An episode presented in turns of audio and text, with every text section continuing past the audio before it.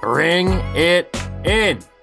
Read Option Podcast back and getting you guys ready for week 14 of the NFL season. We have the full crew Scotty, Vito, and myself. It's great to see you, boys. We got another week, a really, a really good week. We have uh, several really fun games on the docket this week, and then some interesting ones kind of sprinkled in there as well. Uh, obviously, we have, and honestly, the weekend kind of makes up for how terrible Thursday night is. Uh, Pats Steelers is, uh, if you love football, you can prove it by watching this game. Uh, this is for football sickos only, because uh, Patriot fans don't want to watch their team. Steelers fans have a reason to watch their team, but oof, the rest of it is uh is pretty ugly. Uh, but we'll see. Uh, but after that, I mean, yeah, we got Lions Bears. The Bears playing kind of frisky football should be fun. Um, we have the Jags and Browns as kind of a fun game, and then we have our headliners: Rams, Ravens, Seahawks, Niners, Bills, Chiefs, and then ending it all on Sunday night with Eagles, Cowboys on Sunday Night Football. So, uh, great slate ahead of us. But boys, how are we doing?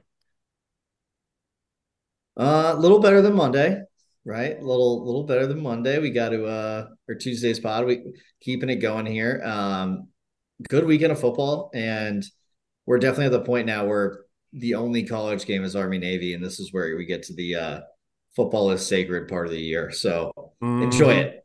Enjoy it. Even this Patriots Steelers game, what we would give for it in May. I'm it's just so bad. I might record it actually and not watch it until May. Maybe that's the move. uh, we'll see. Because I guarantee you, you won't remember the outcome come May either. So no. it'll just it'll just be stuck on like your YouTube TV DVR. You just pull it up. I love I mean, it. What it about you, almost Scotty? apocalyptic. It seems post-apocalyptic to do that. You know, it just runs on a loop, and it's Steelers six, Patriots three, uh, for all eternity and that's how the world will remember planet Earth after its demise. what was the game last year? Wasn't like Broncos, Panthers, or there was there was a Thursday night last game last year that was like so bad that it was actually like people like you should turn this game on because it's so bad. I don't know. I it was Bron- but... it was Broncos somebody, maybe Broncos Bears, man. I forget what it was, but it was a really awful, awful game. But it was your Broncos, Vito. I do remember that. I, I believe that's probably why I don't because I think every game of ours is so good, even though they all suck. Blacked it out of your uh blacked out of your head. Uh, yeah, I blacked out probably. That's a good point. Yeah. Yeah. well, aside from uh, the games coming up here, there's a couple other news, uh, sports news going around the sports world. Uh, Jon Rahm leaving the PGA Tour to officially go to LIV signs a $300 million contract with LIV Golf. Um, it's it sucks. I, you know, we did a lot of uh, a lot, a, a little bit of you know, morally probably acted too holier than thou with the LIV stuff when all that was going on. But at the time, like the LIV stuff was was bullshit, and it was this crappy product, and and no one really wanted it. No one really knew what was going on. People hated the Saudis. Uh, people hated Phil Mickelson. And since the merger with the PGA Tour and LIV and the Saudi government and everything else, it all just kind of feels like all of the pro golf world is kind of muddied.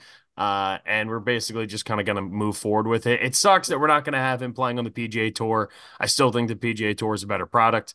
Um, but it's a huge name, uh, one of the top five biggest names in the golf world right now.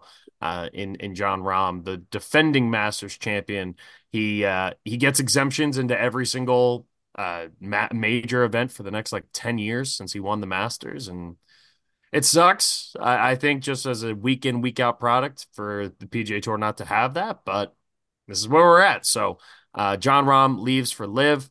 Uh, the other big piece of news that we had today, I know everyone was was super excited and knew it was happening. Uh, JMU has their head coach, uh, gentleman by the name of Bob Chesney. He is the Holy Cross former Holy Cross head coach. Um, and he's actually the guy that I wanted. Uh, I saw his name pop up about a week ago. I did a little bit of a deep dive on him.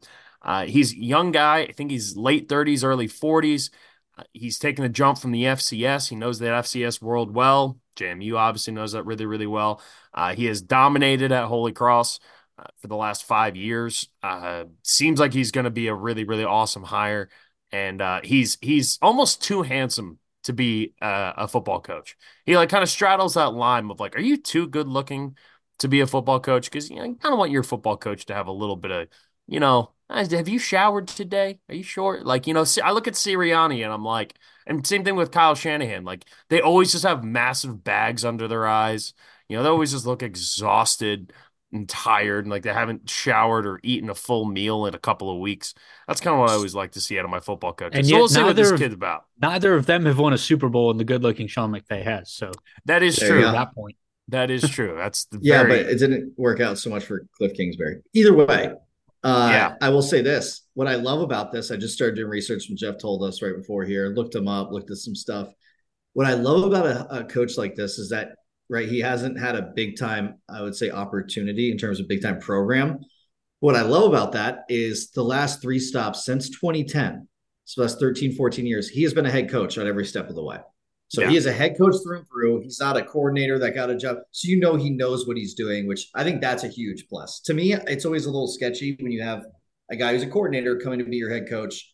There's a lot of misses sometimes there. I feel like it's better when you have a head coach from a lower program in terms of like tiering or double A or triple A coming up to to the actual division one. So good, good dude, good hire for you guys. Looks pretty good. Yeah. Um, and I don't know, he's gotten first in every single like league he's been in. He's won every league at some point. So like he's he's good coach. Uh, he's been a head coach since 2010, uh, mm-hmm. which I think he was. He must have been like 30 years old as the head coach of. Uh, and for, forgive me for not knowing this this school. Division three, Salve Regina. Salve Regina. Salve Regina. Yes, it sounds like a, the next one Austin one Powers. yeah. the next one's Holy Cross. So he's a, maybe a religious guy. We don't know. Uh, feels like a theme there. And then James Madison is yeah. a little different. I don't know if yeah. that's a Bible name or anything. No, but yeah. no, I didn't think so. But uh, he's won. He's wrote won the Constitution. He wrote separation of church and state. So I mean, he you got to figure that one out. He did. Uh, what's interesting though, I mean, look, he's he's won seventy percent of his games over the course of thirteen years as a head coach. Um, that's pretty good. That's yeah. pretty good. And uh, to your point, Vito, yeah, this is a guy who who he's a he's a head coach. He he doesn't need to learn how to be how to be in charge of a full program. Obviously, every step you go, there's more pieces, there's more tentacles, there's NIL now, there's going to be recruiting is going to be a whole different, far more competitive. Um, but hey, if you can win at Holy Cross, you can win just about anywhere. So, um, yeah, is Bob he related Chesney. to Kenny Chesney. Is he related? That's yes, I hope so. I would love that. The, Kenny Chesney. What if they were like brothers, and and Kenny Chesney just becomes like a diehard JMU fan, yeah. just showing up in Harrisonburg. He has his own like Sunday night football intro, like Carrie Underwood, but it's just that, Kenny Chesney for JMU. Now we're selling tickets. Now we're that. selling tickets. Well, and Kenny Chesney was like the original Drake, where like Drake is a fan of every team. It's like Kenny Chesney is like he's associated with like three different SEC schools. I don't understand how it's possible. he just he's he's he's a man of the people. You know, he's not really a, a fan of logos. He's a fan of the people. Uh, so we'll gladly take Kenny Chesney. But um, yeah, that's about it. Uh, the NBA in-season tournaments going on. Have either of you guys? I haven't really been following it too much. Hasn't really gotten my attention. Um, but people seem to like it. Cool. I think was that in Cleveland last night? Because there's a lot of traffic getting home from there. Might have was that. They, I think no, I. No, the semis are in Vegas now. Yeah. Oh, Oh, rip. Okay, never mind. Yeah. No, we had a game. We had a game here yesterday. Magic. I don't know if it's the tournament or not. Maybe all the rest of the teams. It's not. Yeah, Cle- Cleveland. That's so funny. Uh, Orlando. And so the regular season's going on. I know it's going on, but I thought they would just pause everything until the tourney's done. They're letting other teams keep going. No. So so yeah, the way like, that it works, like Champions is, League. Yeah, okay. it's like the, right. their games are going concurrently with the rest of the season. So it's like your regular season games are still those the yeah. same games. Yeah. More Champions League than like international break then, right? I'm thinking international yes. yeah. break soccer. Yeah. Where, yeah. Okay. It's more like gotcha. Champions League where like this is still going on. Like the Premier League is still going on as yeah. the Champions. Yeah. Who very- would have thought that I would be comparing basketball to soccer to understand it? But there you go. Mean, it's it's it, that's what I find interesting about it as both a soccer fan and a, a basketball fan. But like I, you know, just I don't know if it'll stick. Um, number one here, uh, and number two, like at what point are the players going to be like, yeah, what was I don't I don't understand the purpose uh, of this. Like we won a trophy. Our goal is the finals. I don't. if they if they win, the players each get a million dollars. So yeah, which I mean, okay, that, that in and of itself, For, especially they said that I think it was like 500, whatever it was. But they all they were like the guys at the end of the bench is who they're playing for. Yeah. You can get those guys at the end of the bench and never see it, an extra 500K. That's huge for those yeah. boys. J- Jaylen yeah. Brown making like 54, 55 million dollars a year is not is not quite worried about it. Uh, but yeah, those guys at the end of the bench, you know, you might only be making two or three million dollars in the season, which is no wrong. It's still a ton of money, but a million dollars, throw that on top. I mean, that's that's a huge that's a huge and look, no matter how rich you are, a million dollars is awesome to get. you know, yeah. like if Jon Rahm wins an event on LIV after just signing a three hundred million dollar contract and he gets an additional million dollars, he's going to be pretty stoked about it. You know, mm-hmm. there's no one too rich to not want a million dollars. Uh, so you know, is what it is. It, it, seems to have done a decent job to me. I and I know the NBA is doing this because they want people to get excited about basketball while football season's still going on. Basketball starts on Christmas Day. Like that's that's to me when I'm like, yeah. all right, I and I gotta listen to some pods here and there and kind of keep my you know finger on the pulse a little bit. You know, I'm following what Tyrese Maxey and Joel Embiid are doing for the Sixers. Uh, Joel Embiid dropped 50 last night too. Just uh, he's he's been having another monster season. But you know, it's like it doesn't really start until Christmas. But then even this year is tough because normally Christmas Day is like wall to wall NBA from noon all the way up until you know midnight West Coast time. This is uh, slightly different uh, because we have NFL games all day on Christmas Day. So Christmas Day, Christmas Eve. Normally you think like, all right, basketball. Nope, we're still locked in on football, just like we are here on this podcast. So uh, with that, let's take a look at our standings. Uh, we all picked the Jags, and we can talk a little bit about Monday Night Football. Monday Night Football is an awesome game. Went into overtime, uh, and the Cincinnati Bengals, Jake Browning, balled his ass off he looked great. Game. Yeah, I mean, he was like 31 to 37 for 350 yards and a touchdown. Um, I mean, look, he had like an 80 yard score from Ja'Marr Chase, which which helps.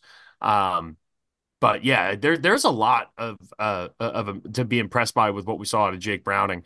Uh, and Jacksonville, like the loss is big, but the the bigger loss is is Trevor Lawrence going down, high ankle sprain. Uh, we know when when that injury hits, it's it's a month at, at least. Uh, and and Jacksonville, look, they're in a pretty good spot, but they only have a two game lead over uh, Houston and Indy, and and Houston and Indy have been playing really really good football, finding ways to win games. It, it all of a sudden feels like the AFC South, which we kind of thought was a bit of a wrap, despite you know, hey, well, Indy and Houston are playing good. Can Jacksonville like I, we all kind of thought Jacksonville was going to hold on to it.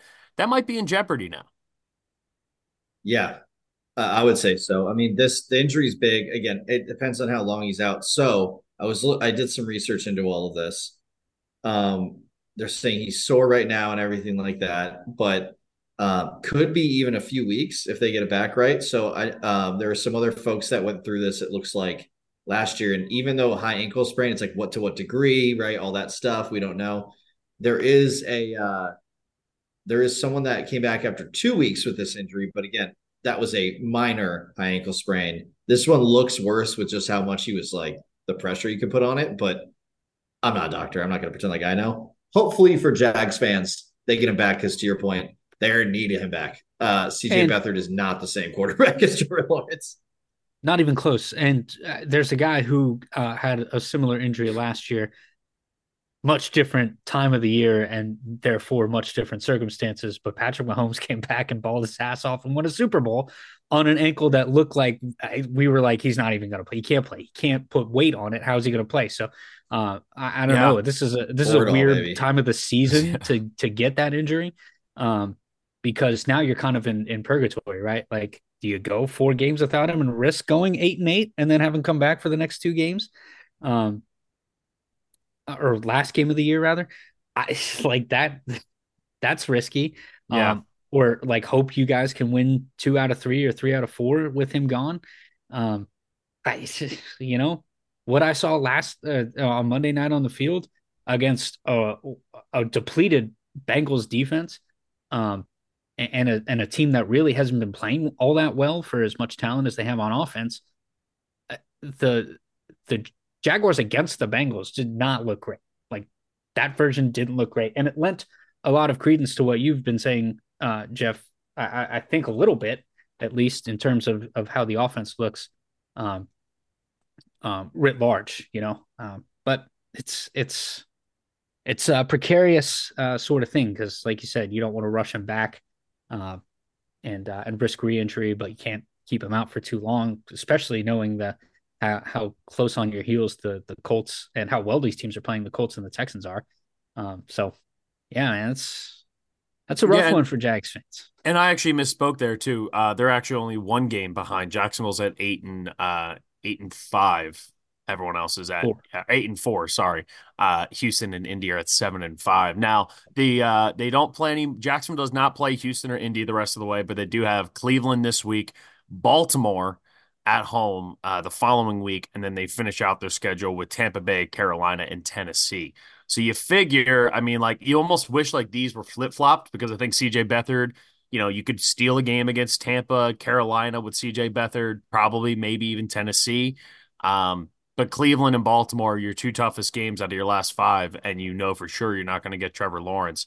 Uh, it's going to take a hell of a coaching job from Doug Pederson, but we also know Doug Pederson has a bit of a history with backup quarterbacks uh, and finding ways to get the best out of them. So uh, if you're in Jacksonville right now, I think you're you're watching 2017 highlights of the Philadelphia Eagles and what they did with uh, with Nick Foles to get him ready. If they can steal one of these two games against Cleveland or Baltimore, uh, I feel pretty good about the fact that they're going to be able to hold out the rest of the season. But until then, like that's going to be tough. It's it's it's a tough road, and and again, Houston's playing as good a football as anybody in fo- uh, in the entire league. You look at the AFC. I think uh, there's going to be nine quarterbacks right now across the NFL that are starting quarterbacks who are out, where we have backups in. Um, which I mean, almost a, a, third of the league basically is is out right now at the quarterback position, which is brutal. But seven of those uh, are uh, from playoff teams, and seven of those or, or six of those are from the AFC. So uh, a lot of a lot of starting quarterbacks around the NFL right now are dinged up. Um, poor timing, but we will uh, we will see. We will see. What'd you guys make, by the way, of of Trevor Lawrence wanting to walk back and not take the cart? I thought it was really weird. Yeah, that to me was a, a move for the fans at home uh, on their home field. If that game were on the road, he'd be like, "Nope, throw me on the cart. Let's get the hell out of here. I don't want to be here." That was a, "Hey, I'm I'm tough. I can I can take sustain an injury and let you guys know that I'm going to be okay," and walk off the field in Jacksonville. I thought it was stupid as shit. Yeah, get a fucking cart. This is so dumb. Yeah. Get a wheelchair. I don't even care what the hell you do. yeah. Just like, dude, this is so much money.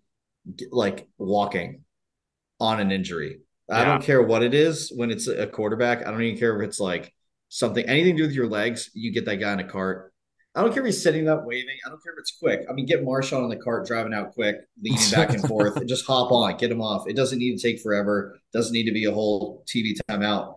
But get like, ah, it just seems like a waste. Like even get a golf cart. It doesn't need to be the injury cart with the long back. Get a golf cart. Drive yeah. up, let them sit in it, drive off. They're all over facilities. I don't know. I thought that was so Florida. Dumb. Jacksonville yeah, that's what I. I don't know. Yes, I, I think PFT. Yeah, I think, I think PFT was the one that said that like Jacksonville is literally like the golf cart capital of the U.S. Like, how do you not have a golf cart prepared? Like, I t- to me it was just a hardo move, and I I like Trevor Lawrence a lot. Like, I've always been a fan of Trevor Lawrence. I've always been a fan of this Jaguars team. I just thought it was kind of like a hardo move. You know, like I'm gonna walk off to show my team how tough I am.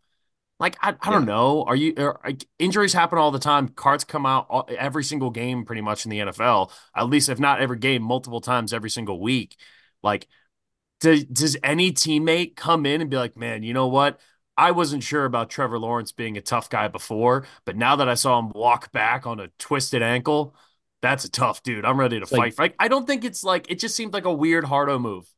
And um and I get it, football players are weird and this kind of shit that they do, but like I don't know, just seemed just seemed like an odd move on uh, to me at least. Uh, all right, let's take a look at our records and then we'll dive into week 13 here. Uh, so after Monday night game, we all picked the Jags. We all lost that one. Um, so Vito, you uh, you went four and nine, rough week mm-hmm. for you. Um, what's amazing is you you're still in first place when it comes to the uh, locks, but you actually have the worst record out of all of us when it comes to the overall picks. So you've That's been you're still above 500 right now. You are uh, in in locks. You are eight, uh, 17, 11, and two with your locks, Oh, that's right. That's good. and then uh, your overall record is 65, 63, and six. So you're And still that's just fine yeah, we right around locks 500. this, this Yeah, right? locks. That's- That locks yeah. are the ones that we're we're picking. However, we do need to have a conversation at some point because you've picked significantly less games than I have. Scotty missed one week. I Uh, missed like three, I think. So yeah. So uh, Scotty's in se- uh, in second, first overall, and I don't I don't know what the win percentage is right now, but me and Scotty are about the same overall. Uh, Scotty's 84, 67, and 9 with a 14, 18, and 1 record in the locks. And then I am 101, 80, and 10 overall on the season, which I think for sure is probably my best uh, win percentage that we've had over this amount of games. And then I'm 18, 15, and 3 on my locks. So uh, win percentage wise, you do have me, Vito. Um, Yeah. but we'll we'll we'll see. We'll have to. I don't know. Maybe maybe we'll make you pick an extra three locks to get you caught up. Maybe you have to pick like six locks or something over the course of like a, a few weeks. You know, maybe you know, playoff just- locks or something. yeah, yeah, because we're all we're still going to do our locks in the playoffs, but maybe maybe for the last three weeks, you know, we'll we'll do the math. We'll see how many games you missed, and you have to make those up. You can maybe we can split it up so it's like you do four locks one week, right, and then we Yeah, kind of we take yeah. it from there. And I like Scotty's Scotty's three behind as well, so Scotty can uh can can chip in and do that as well. No, I'm good. I'm, I'll, Yeah, yeah, Scott. yeah, you yeah, know, I think you know, Jeff, I think I, that's a fair. wrap. I think that's you a know, maybe fair- should leave it. I think that's fair, right? Let's see. no, I don't need the mulligan to give me another three chances to lose. Well, let's see. So Scotty, you're still in it though, Scott. There's still plenty of football left.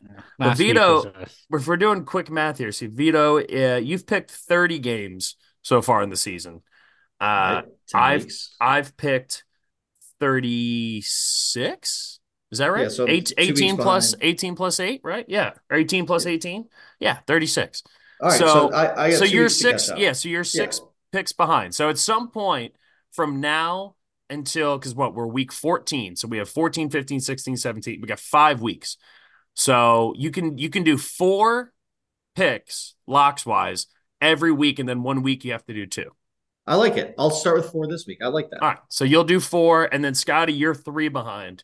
So you could you could do all six this week if you want it, you know, to double up and just be done with it, or you know, we can uh, you can spread it out over the next three weeks. But we'll do that so that way we're at by the end of the season we're all we're all squared up. All right, let's dive in. Thursday night football. Pats at Steelers. Steelers are six point favorite. Um, very similar spread to last week, right? It was it was Chargers at Patriots. Chargers were a five and a half point favorite. They won that game six nothing. Uh, you know, Vegas knew that one was coming, right? And that's exactly why they had the line there. Uh, do we see any improvements from New England this week? I doubt it.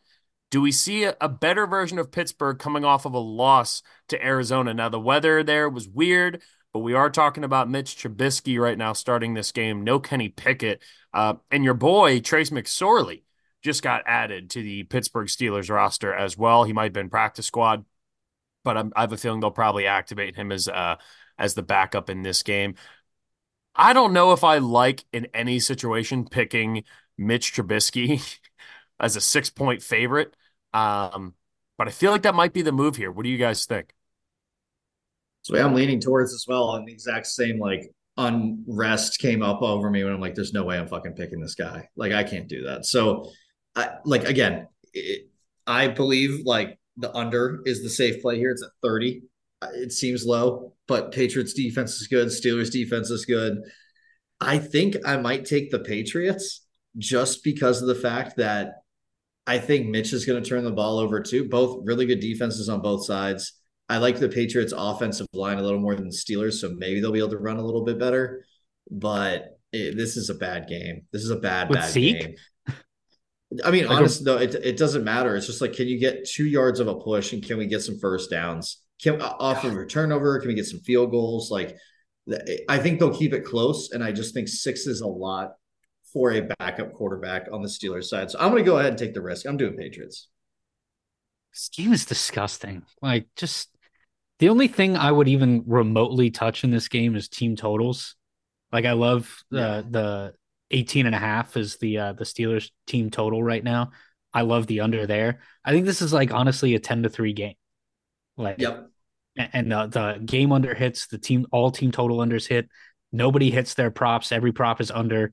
Um, the only prop that I can see going over is Jaylen Warren hitting over 44 and a half. And if they can control the line of scrimmage, and I think they can, uh, because the the Patriots to for as bad as their defense has been, it's been getting better.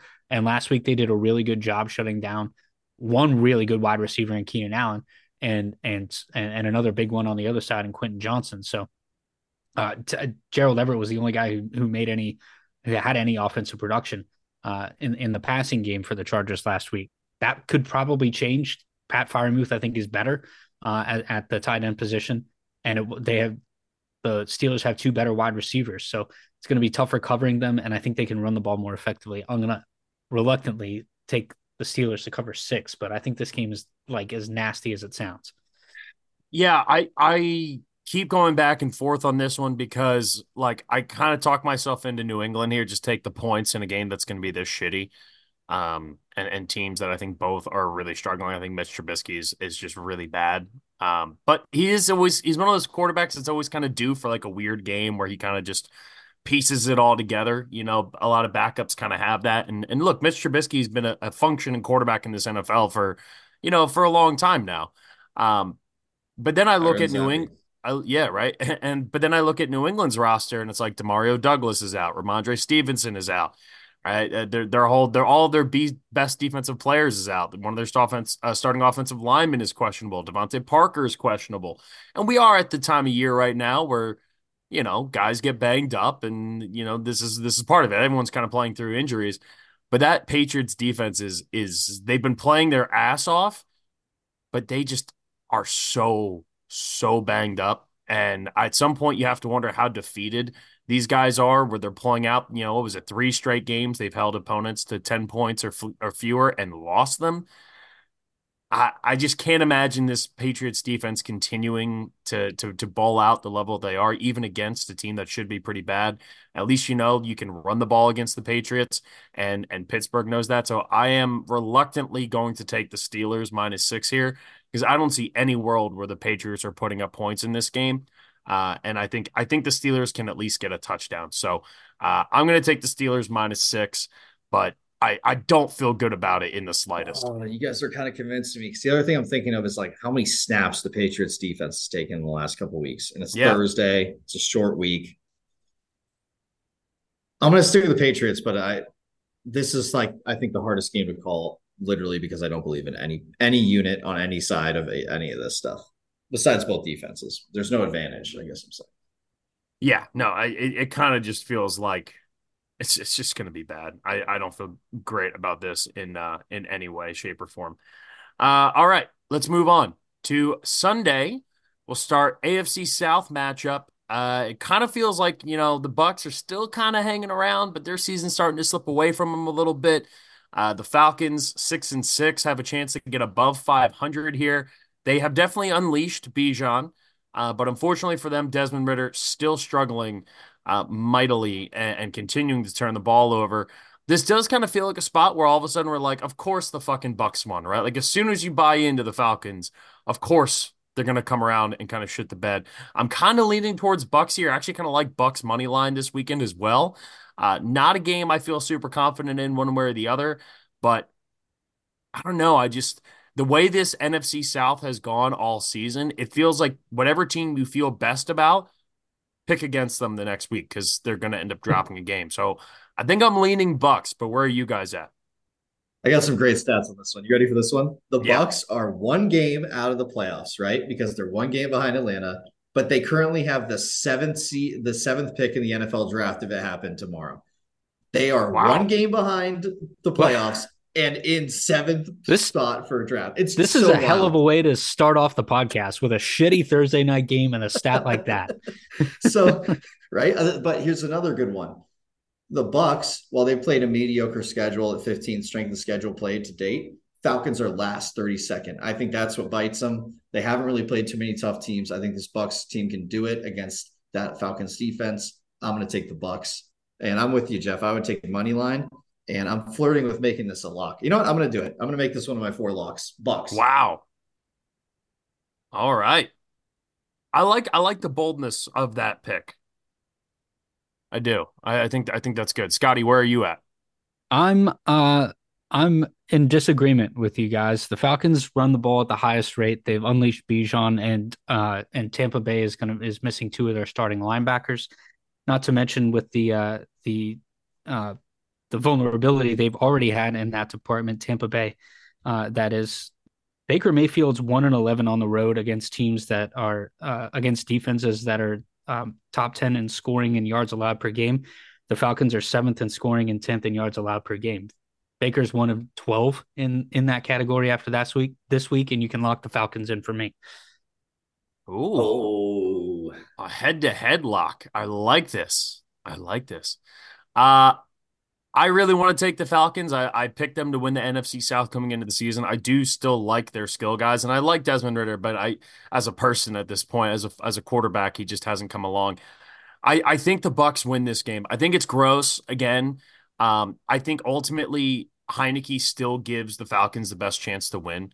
Uh, even though when he did come in, he didn't look great, and, and I know why they're sticking with Desmond Ridder. Um, the defense has been really good for the Falcons all for the most part all season. And and look, that game last week against the Jets, the Jets are a really really good defense. I don't think the Bucs are quite at that level. Um, you know, and, and they've been given the ball to Bijan more. They still are not getting the ball to Kyle Pitts. That whole middle of the field just seems completely foreign to this offense right now.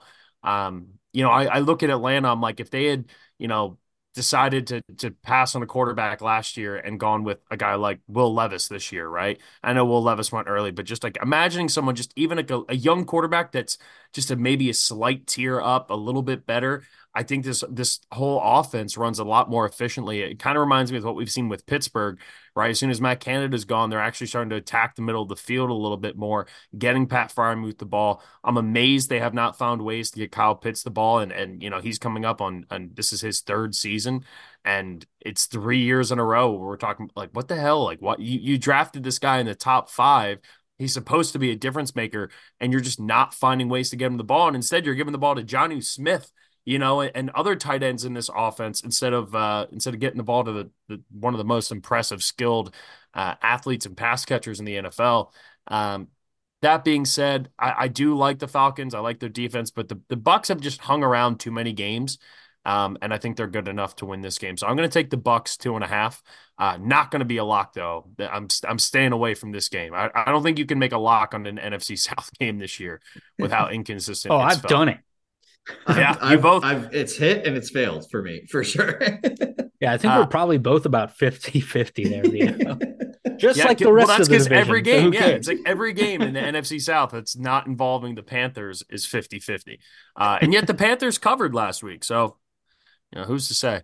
All right, uh, up next, Lions minus three and a half at the Chicago Bears. Uh, the Bears defense has come along. Uh, the Bears defense looks a lot better. They're they're definitely letting Justin Fields kind of be Justin Fields a little bit more.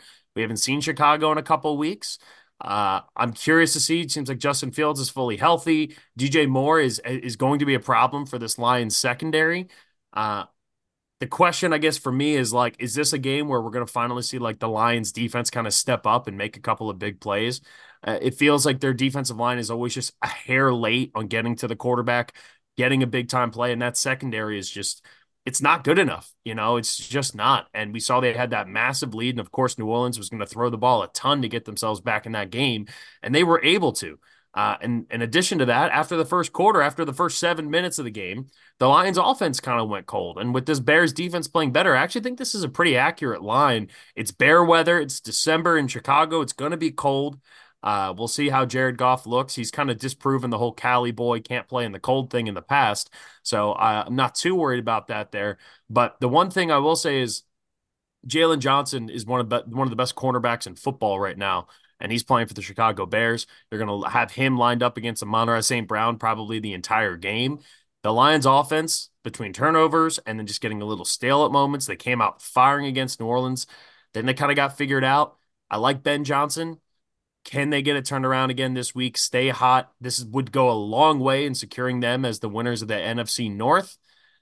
Chicago needs this game if they have any interest in trying to hang around. Technically, they're still in the hunt somehow, but uh, we'll see. I don't know. I, I think I'm leaning the Lions here. I do think the Lions offensively they had their little bit of a rough, rough patch. This to me is is kind of similar to the New Orleans game, which is like, all right, like let's prove it. You lost that game to Green Bay on on Thanksgiving. We're seeing Green Bay looks like a legitimate like contend net contender, but at least a playoff caliber team Green Bay is playing like right now. Can the Lions say, hey, you know what? That was a tough loss. We need this one. Let's go steal this one from Chicago and get it rolling. I think they do. I'm going to take the Detroit Lions minus three and a half, though I don't love the hook because I do think this game might come down to a field goal. But I'm gonna I'm gonna roll with the Lions here and take them minus three and a half. I'm taking the Lions as well, and I'm scared of that, like a backdoor cover from like you know uh, Fields going off. But what I what I when I was doing some analysis on this, and again we, we use a lot of the PFF rankings and look at everything, but the linebackers and the safeties for the Bears, none of them are in the top half of the coverage grades for their positions. I think Sam LaPorta is going to have a game. I think that's where they're going to have to focus because I do think um, on the outside, like you said, Jaylon Johnson's killing it, man. This dude's a stud. So um, that on that side of the ball, you know, Sam LaPorta and using the middle. And then on the defensive side for the Lions, they just have to hold on. They have to get pressure and have to hold on. And I think Justin Fields may end up having a day on them. Luckily, I like the athleticism of a lot of their linebackers. We'll see how it goes. I'm going to go with the Lions. I don't feel good about this one either, but um, the three and a half is just brutal. It's just brutal. If it was three, I yeah. feel a lot better about myself.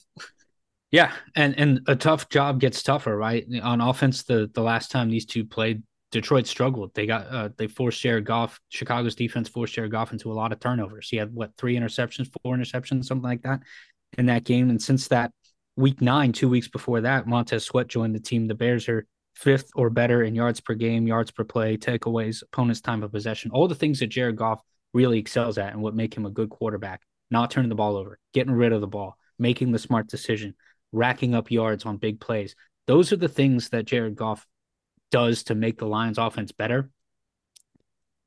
I do think that there's there is uh, some regression to be had for a Bears team that that just isn't there yet. Uh, I think, and and as much as this defense might be able to keep them in the game, uh, I, I think that that the uh, that the Detroit defense is uh, is due. They're due for a, a game of their own. Um, I, I really think that they uh, can make this uh, really interesting with a couple of takeaways by themselves. And the Lions are five and one against the spread as road favorites under Dan Campbell, uh, nine and two against the spread in their last 11 road games. So they're going to travel. Um, and, and, you know, I know they play in a dome in Detroit, but it's cold up there too, boys. So uh, I'm going to take the Lions as well on the road. All right. We're all in on the Lions. Uh, up next, Colts minus one at Cincinnati. Again, the Bengals coming off the dramatic Monday night win. Short week for the Bengals. The Colts coming off of a dramatic win in overtime. Both teams coming off. Wonder when the last time we had two teams play each other the week after both winning in overtime. That's got to be a rare one. Yeah, that can't happen all that often. Uh, but we have it this week. Colts one point favorite here, and uh, I'm gonna lock this one in, boys. The Colts minus one is my first lock of the week.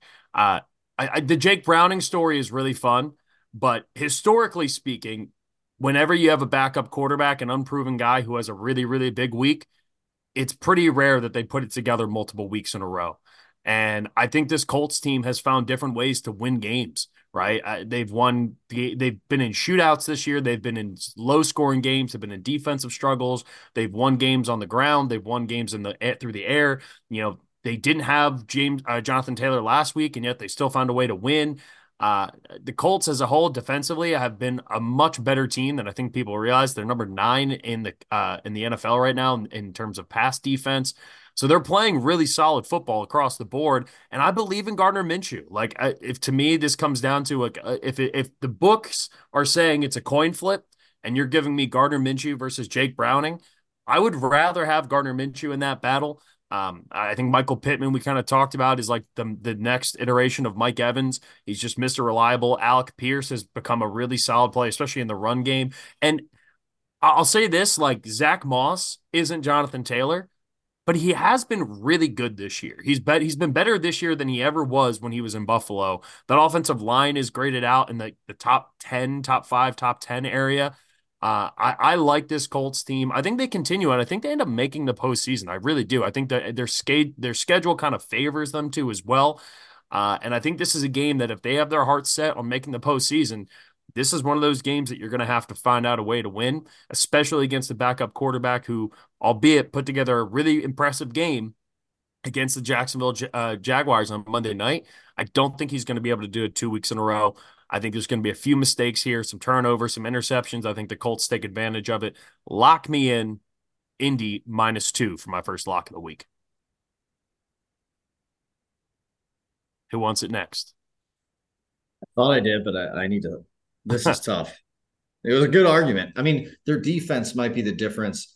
I, am I'm, I'm leaning that like I like Jake Browning. So if you guys remember him coming out of college, he was the guy who at one point was going to be a number one quarterback overall taken in the draft. And then he went back to Washington and, and things happened, but he was projected it was the you know right after the draft started, they're like the way too early projections for the next year, and like he was the number one guy that at that point.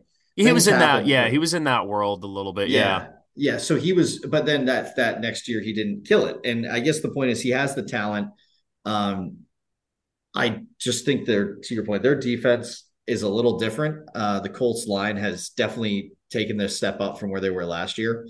Um, a little back on track more with what we expected them to be and they're a fun team to watch. Uh, but I'm going Bengals, and I'm going to ride out this this rookie wave. I, am just a fan of Jake Browning, um, and I'm excited that he's getting an opportunity to to at least throw the ball around because, as you can tell, he he can read defenses. He's quick.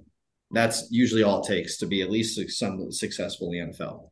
Well, here and real quick here, I'm looking around and I'm actually seeing the line has moved to Cincy minus one. Oh, did it move all the way to Cincy? Yeah, it did. Yeah, that's that's what I'm seeing right now is Cincy minus one. Um, which I'm I'm still keeping my lock. I mean, I'm getting I'm getting two points there. So from what I was already going to take as a lock. So uh, yeah, I'm I'm I'm gonna I'm gonna stick with it. I don't know if that changes anything for you, Vito. Um, no, I just want I just wanted just sticking with it as well. Okay, I just yep. wanted to clarify that before we got going. Uh, I didn't want people you know, freaking out or whatever. But yeah, I'm yeah. still leaning with Colts plus one now. Um, Scotty, what about you? I don't know where you're seeing that, but um, uh, ESPN I'd, I'd and ESPN PFF. and PFF both have Cincy nice. as uh, oh yeah minus one, a, a, whole swing. Uh, even more reason for me to take the uh, take the Colts. Uh, I'm with you, man, because the plus one, I was I was ready to go Bengals all day. Accurate quarterback, moves uh able to to get the ball out on time. I'm thinking, hey, maybe he's got a late game winning drive, Jake Browning, to get them down the field, and Evan McPherson scores a game winning field goal. Colts minus one, I'm going to take that all day and tell you Gardner Minshew's going to move the shit out of the ball and win this game outright. Uh, so, I mean, you, you could take your pick which one you want there. I'll go um, Colt Tangles uh, on this one. Uh, this combo. is crazy. You're, to your point, Scotty, on DraftKings Colts minus one on this. I'm looking through my gambling when I, apps. yeah, when I typed over. it in the sheet. It's, yeah. Yeah. It's all over right now. So some apps have Colts minus one, some have Bengals minus one. It's a whole mix. So, well, and that's why I like uh, the way PFF does it because PFF takes the market average. Yes. And, and that's how they rate because the, the PFF actually has it right now at, at PFF's own grade actually has Cincinnati minus 1.9 is how they have this averaged out right now. Mm-hmm. Um, but the the uh, the market average has uh Cincy minus one. So the PFF likes Cincinnati a lot in this game. Uh, so we'll we'll we'll see. But uh, me and me and Scotty rolling with the Colts, Vito in with the Bengals. Uh, all right, the other half from that Monday night game, the Jaguars are now going to the Cleveland Browns. Joe Flacco against CJ Beathard, just what everybody thought when we were coming into the season, what we would see in this game. Um, the Browns are three point favorites at home here. The the defense, again, this this defense, I think we've labeled to be one of the best defenses in football. And there's been moments, especially to start off the season, where they really looked like it. But as we've mm-hmm. detailed before, the Bengals or the Browns have gone up and down all year.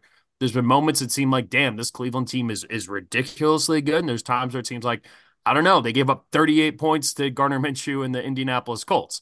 So I, am not 100% sure which way to lean on with this game. Joe Flacco played better than what the final score that game against the Rams looked like. I think the Jags are going to struggle to move the football I, in general with CJ Beathard. I think the Browns know they're going to try to run the football a lot. Uh, little fun side note we have Doug Pederson against Jim Schwartz here the the former head coach and defensive coordinator from the 2017 Eagles. I don't know if they've ever faced off against each other, um, but it, you know, is there any carryover? They spent a long time together in Philly. You know, what do they know about each other? What do they know about each other's defense? Is there going to be any of that kind of gamesmanship that gets involved here in this game? Um, but honestly, Joe Flacco played well, and it felt like even when Deshaun Watson was in, with the exception of that one game, the one he ended up getting hurt and, and knocked out of the rest of the season for, Joe Flacco threw the ball better than I think any other Browns quarterback has thrown the ball. If you're just talking about straight up throwing the ball from the pocket. Uh, and I think that should be enough against this Jaguars team. The Jags defense uh, has some problems. The one thing that can really disrupt this Browns offense with Joe Flacco is his lack of mobility and a really good pass rush. And as we've seen right now, um, Josh Allen has cemented himself as like one of those, not quite the Bosa uh, you know, and and or TJ Watt, Myles Garrett tier, not even quite that Bosa, Haason Reddick, like that tier below. He's kind of right in that mix with the Maxx Crosby's and all those guys. He is he is that good, and and his advanced numbers prove it. Um, so if we get a huge game from Josh Allen and he ends up disrupting the shit out of that backfield, and and because Flacco, the second he's going to start sensing pressure, he's going to go down. So Flacco's got to get the ball out quick. I think this is a low scoring game. I like the under in this game. I'm not sure what it's at right now, but I, my guess would be somewhere in that 35 to 36 zone. I'm going to take 31. 31. Wow. Okay. Which Very that low. that would have tied the lowest record uh, that we had this year. Patriots Steelers opened at 31. It's been bet down to 30. We're seeing 31 for this game. I still like the under. I think both offenses are going to struggle a little bit, but I think Flacco's experience and and some of the playmakers there in Cleveland are going to do just enough. I'm going to take the Browns minus three here. Uh, again, don't love it. This game's not going to be as fun as we probably thought it would have been even just a week ago or two weeks ago. Um, but I'm taking Jacksonville, or sorry, I'm taking Cleveland here minus three. This is a tough one too. I, I think what's to your point, the difference in the quarterbacks, right? Both are being replaced. Um, but when you're talking about probably the MVP of his team, at least of that side of the ball, and Josh Allen. And on the Brown side, it's been a rotating door anyway, right? Um, and I think that's going to be the difference. They're used to this; they've had to play through it. Uh, I I do think Jim Schwartz is going to get after uh, the quarterback. Like there's going to be some blitzes dialed up here for sure. Um, and and under pressure, who do I trust more? Uh, it's Flacco. Um, now I I am hoping as a Broncos fan that the Browns continue to drop. And uh, I think that they could. I definitely think, especially if they move Myles Garrett on the inside against some of the Jaguars' defensive line, like Brandon Scherff. I love him, but he he's still like the center and on his side, and the tackle over there on the right side has not played the best for the Jaguars' offensive line. Um, man, this is such a coin flip for me, and it really says right neutral field. This would be even. Browns minus three at home this is a tough one. I'm going to take the Jaguars with the extra three. Um, I I do think the Browns could win. I, I half me wants to pick the Browns, but I'm going to be rooting for the Jags. I need them to win. I'm going to take the Jags. Yeah, and on offense for Cleveland, it doesn't have to be the Joe Flacco show, right? All it takes is one explosive play, and I think he's good for that still. Um, and really, take notes from the game that the Niners played against the Jacksonville Jaguars. Run the shit out of the ball. That's yeah. what Cleveland's really good at and and they ran all over and neutralized Josh Allen in the process. So you get you double team him on the outside with your with your guys on the left, and they don't move him around a ton. To to be honest, more not as much as they should. Josh Allen, um, neutralize him with those two guys out on the left, including big old Joel Bitonio Paisan out there on the uh, on the left guard for uh, for Cleveland. Um, and, I think you'll be able to run the ball. Now, I, I don't know if they're going to have Kareem Hunt in this game. He's still questionable. He's been in and out of practice. I think he missed practice Wednesday. He might have been on the field today. I'm not sure. I haven't checked. Um, but either way, you got your own forward serviceable back um, mm-hmm. back there. Um, so you just pound the ball like Cleveland style football. And then uh, this to me is a bet on the defense. Like I believe a million times more in the Browns defense um, than I do in, in CJ Beathard having any success against it. Because the game plan to me seems pretty simple: find Travis Etienne, find Calvin Ridley when you can, uh, and give it to Evan Engram. And that's that's pretty much it, right? Like that's all they've got in the in the in the pipe. There's no dynamicism coming out of a guy like Trevor Lawrence who can move the pocket, do it with his legs. He's got five touchdowns on the ground this year, um, and, and, now you're missing that. So um, I'm going to take the Browns, uh, and it's a huge bet on their defense. Screw it, I'm going to lock it. Ooh, ooh. All right, Scotty locking in the Cleveland Browns minus three in this one. Uh, all right, up next, Panthers at Saints. The Saints are a five point favorite at home in this game. Uh, right now, still unsure if we're going to see Derek Carr. He's listed as questionable. He's going through concussion protocol right now. Uh, expecting to see Jameis Winston right now. Yeah, we don't want to see Derek Carr. no, this this should be the Jameis and Taysom Hill show. Um, yeah. Look, I mean, the Panthers have been bad, but the one thing I will say is like their their defense is better, has been playing pretty well, right? They're they're 16th right now according to PFF and team defense. Uh, their their secondary, excuse me, their secondary has had some some decent moments in this uh this season. Um, but ultimately for them, it's like Brian Burns up front. It's uh, it's their interior defensive line, Derrick Brown. It's it's that linebacking room. But I just I have a hard time. The thing is, like, if it's Jameis, there's going to be like Jameis is going to throw for like 400 yards, but he might also have three picks. You know, uh, to me, I right. think the, the the more so like that to me could is just like you're there's no way to predict it. There's no way to predict what we're going to see out of Jameis Winston. But we will see, no matter who's playing, whether it's Derek Carr or Jameis, is we will see a healthy dose of Taysom Hill, and we've seen him do a very good job of being able to move the chains consistently. Um, to me, the bigger question here is that Panthers offense going up against the Saints defense. It's the worst offense in the NFL. Uh, you know, Bryce Young's had a tough year, and that offensive line is going to struggle against a really good front from New Orleans. The Saints defense has not played great over the last few weeks. So a lot of those numbers early part in the season that had the Saints ranked as a top five, top 10 defense have kind of started to slide away. But this does feel like a good opportunity for them to kind of bounce back and win a game big. Uh, However, the Saints team has been one of the hardest ones to trust all year. And and how many times, how many weeks have we gone through these games and I've said the same thing. I'm done picking the Saints. I'm done picking the Saints. and yet I still think I might be leaning Saints here. That five number is the thing that's throwing me off a little bit. It's right in smack middle of the Vegas zone. What do you guys think right now? Saints minus five, or do you like the Panthers plus the points? I can't take the Panthers. I'm taking the Saints. I know it's divisional. I know it's close. I just can't do it. I'm I'm going Saints just just purely because I cannot take the Panthers. I, I won't. It's yeah. it seems like over analysis to be like, well, the Panthers covered last week against the Bucs team that we think is kind of similar to the Saints. It's divisional, uh, no, like they do cover divisional games. It's it's a thing, but yeah. they're bad.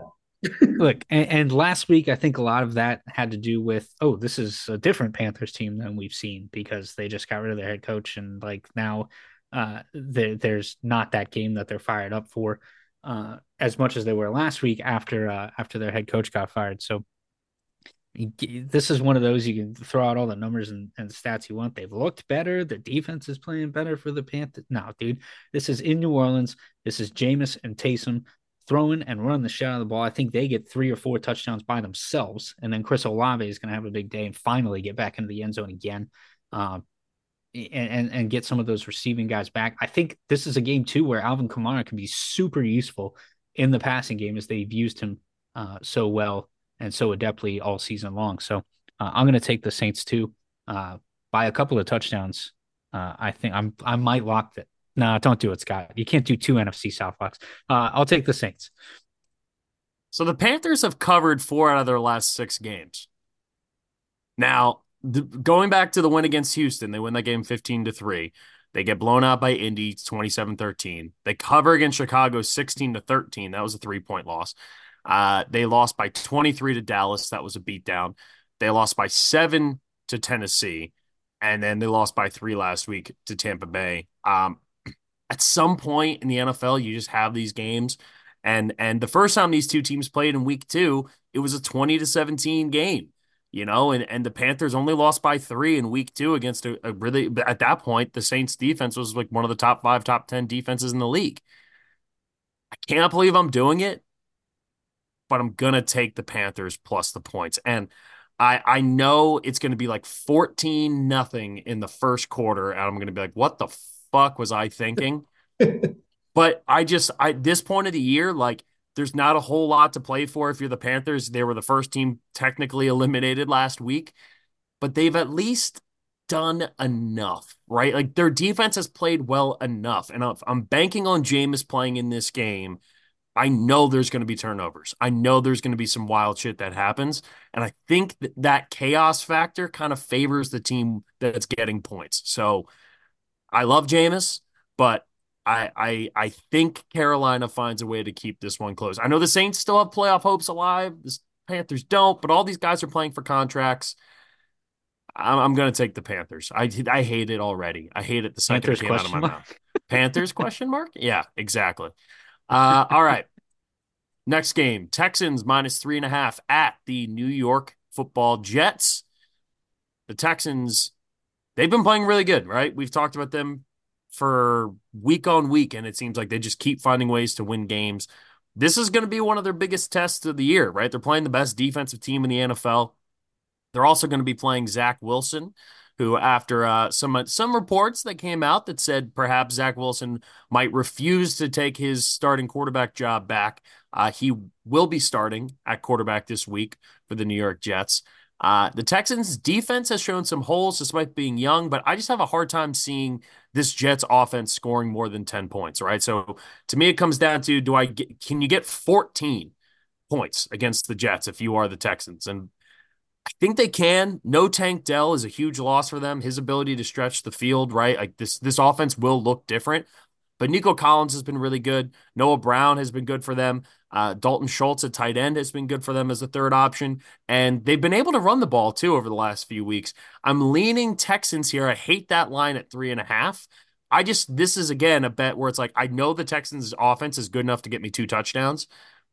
So can the Jets or can the Texans hold the Jets to less than 10 points, which I think they probably can. So I'm going to take Houston here at minus three and a half. Don't feel great about it, but I am going to take the Texans minus three and a half. Yeah, man, it's tough. That I mean, the Jets defense is so it really is just so good. They have players everywhere. They have two of the, the probably the best uh, tandem and corner in the NFL. Um, with you know Sauce Gardner and DJ Reed, I, they're going to be able to severely limit. I feel like what CJ Stroud does. This might be the first game CJ Stroud looks like an actual rookie. Um, I really think this is the team to do it to him, but I'm not going to bet on it. I'm taking the Texans. Yeah, mm you said it, man. This, he's passed every test that he's gotten so far, and this is going to be the toughest one of the year, I think. Um, Except for the when they Jets played the Panthers. okay. The Jets are uh, an NFL worst minus 0.26 points per uh, expected points added per dropback. CJ Stroud is top five in that. He's top five in passer rating. He's top five in passing yards and he's top five in touchdown inter- interception ratio.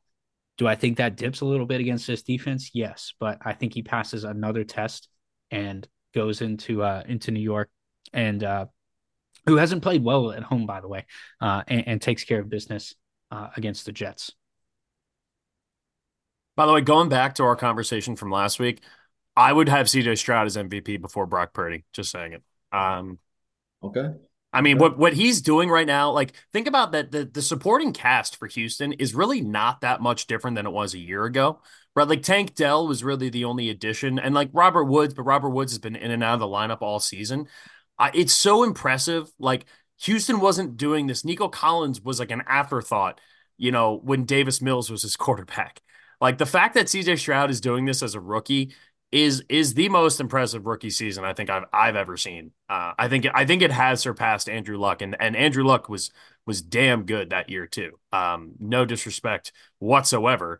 Up until this year, it was probably the best rookie season ever. I just every time like Scotty, you rattling through those stats, it just boggles my mind that we're talking about a rookie you know, a rookie with not a, an unbelievable supporting cast either. Just a dude who's who's playing with good talent and is is truly like elevating them. It's it's so and special. who got who got thrown out there day one and said, "It's your show, kid. Go do it." Yeah, and hasn't blinked. Yeah. You know, like that. It's crazy to think that that loss week one to Baltimore, we all thought like, ah, Baltimore's probably rusty. They kind of let this you know young team hang around. Houston's not going to be that good. That that game was kind of indicative of like what Houston was going to be this year, which Set was the like tone. they're Yeah. they're going to be around and they're going to win games, and they sure should have. And yeah, I think they win on on Sunday. I'm Uh, changing all my right. picks to the Jets. Sorry. Oh, I'm last minute I don't switch. know. I, I think, and, and you know why? Here's a stat, and I don't know why I care so much about this, but I do. Jets' strength of schedule played so far, first in the NFL. Texans, 28th. They have just played dominant people. They've kept games close. It's three and a half. The hook is what got me. I'm changing the Jets. Hey, I mean, and that's a fair call, right? I mean, putting up 14 points against the Jets is not necessarily easy, but I also look at it, it's like how Atlanta scored 13 last week against the Jets. The Texans are a much better offensive team than that. But And it's a bet on their defense. The Yeah. Jets really like you're you're saying they're going to Yeah. score one, maybe two touchdowns on defense, right? At least get No, Which they could, you know, like, yeah, with how yeah. good that Jets defense is, they Yeah. could. Uh, also, fun little sauce Sauce Gardner versus uh, uh single uh single ter- what am- uh what am I blanking on his name? Um, the LSU cornerback the Stingley. I, I, I keep on. You want to call him? Uh, yeah, Stingley Jr. Two t- top five cornerbacks. You know, from the same draft class. It'll be interesting. See if there's any. Oh, uh, and he he killed us on the Broncos. They look so good on defense, man. I'm going. I'm going. I'm switching back to the Texans. I'm Switching so, I this is so. I'm I'm all over the Snip, place today snap, with snip, these picks. snap. I like it. I like it, Vito. I Just like it. keeping the listeners on their toes. exactly. Uh, all right, last game of the one o'clock window, and then we'll take a quick break. We have Rams at Ravens. I think this is definitely the the game I'm most excited about uh, in that early window because I think the Rams, I think the Rams are legitimately like good football team. I don't think they're great. I don't think they're you know they still might even miss the playoffs, but I do think the Rams are a pretty good football team, and they've played really well when they've had to play up against teams that are better than them. Right, the the Seahawks games on paper, the Seahawks are a better football team. They played up, they won both of those games. They were underdogs in both of those games. The Eagles game, right? They played up, they played really hard for three quarters. The Eagles kind of broke away late in the fourth and made it a two score game. Um, they still played and fought really hard throughout that game. Even the games against the game against the Niners, right? Like that game was closer than people thought. Um, and I think they end up playing again, right, Scotty? They play again in a couple weeks.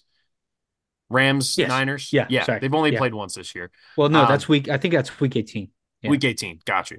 Um, but yeah, in the in the one game that we have seen between that game was a little bit close. I think the Rams are a team that can kind of play up to their opponents. What's interesting is so have the Ra- or so have the Ravens. Like the Ravens, when they've been tested with team with good teams on their schedule, the the Lions game, the Seahawks game, they have dominated those games. However, there is no Mark Andrews here. John Harbaugh coming off of a bye, not quite Andy Reid level of success, but has been very well done very well in his career coming off bye weeks. Uh, a seven point spread here, I, I it feels about right. I, I could see this game going either way, right? I could see the Ravens absolutely dominating this game, running the ball all over the Rams. Uh, the Rams' run defense is not spectacular, and we're talking about the best running team in football right now. It seems like Keaton Mitchell is going to be the guy moving forward here for the Baltimore Ravens. The Rams, on the other hand, like they've done a good job of attacking teams at the cornerback position with two really, really good wide receivers. Uh, and Stafford had this whole season for for the Rams kind of been up and down with how Stafford's been playing or whether or not he's healthy or not. I like Baltimore here. I think Baltimore again coming off of a bye week. I, I I just think they're top to bottom a better football team. And honestly, this is the time, right? If you're if you're the Ravens, right? This is a hey, let's grab the AFC by the fucking balls, right? The the the Jags are banged up. Trevor Lawrence, they lose a game. The Chiefs lose a game last week, right? So uh, and and so at this point, all you have left is the Dolphins, and that's going to sort itself out at the end of the regular season here. This is an opportunity if you're the Baltimore Ravens to take this season to grab it by the balls and say, "Hey, this is ours. We're going to take the AFC because that one seed will be very important." I think Baltimore does, and I think they win this game by about 10 to 12 points. So I'm going to take the Ravens minus seven. I'm doing the same, and it's an easy lock for me. I, I think they need to win this game. Harbaugh for buys only nine and seven. I thought he'd have a better record against the spread. Nine and seven against the spread. Mm. Um, and I, I just think that this team has it this year, man. Defensively, offensively, if they get up, um, they have the secondary that can cause some problems for Stafford. and, and per um, and Puka Nacua and Cooper Kupp hasn't really gotten too involved still, uh, but still, uh, I I believe in the Ravens. I'm going to lock it up. Yeah, the like success that. of the Rams offense has been when they run Kyren and open things up for either Cooper or Puka Nacua. Uh, and Tyler Higbee, who's come on in the last couple of weeks. It's going to be tough. I mean, the the Rams or the uh, the Ravens give up 102 yards on the ground per game. That's 11th uh, best in the league. Uh, I just don't see a world where where even if they do run the ball super effectively, that they're going to be able to throw uh, throw a ton against this defense with any success, the way that Matt Stafford has been playing all year. Um, unless they draw up a game plan like they did, you know, the first quarter against the, the Niners, like you said there, Jeff, where it was short pass to Nacua, short pass to, to Cooper, short pass to Nacua, short pass to Cooper, run, run, run, short pass, and, and just neutralize anything, um, any uh, any long passes that would uh, that would give the defense an opportunity to a get to the quarterback and b uh, provide an opportunity for a turnover where they play. Um, I just don't see a world where where the the Ravens defense doesn't scheme up for that. On offense, their offensive line is probably the nastiest in the league. They're absolute dogs. I love this uh, Baltimore Ravens offensive line. I think the the the Ravens offense is going to be just fine. They've proven that without Mark Andrews, they can move the ball. Zay Flowers is good, uh, has been really good, uh, and, and, running the ball, it's a three headed monster. So pick your poison uh, behind uh, Lamar Jackson, who can also run the ball too. And um, yeah, I think the I think the touchdowns uh, I think a touchdown is solid uh, for for the line here at home too. Uh, so I'm going to give the uh, the Ravens the nod uh, with the touchdown favorite. All right, we're all on the Ravens. Scotty has them locked in, and that well, does no, it. For... Vito does. Sorry, Vito. Sorry, Scotty.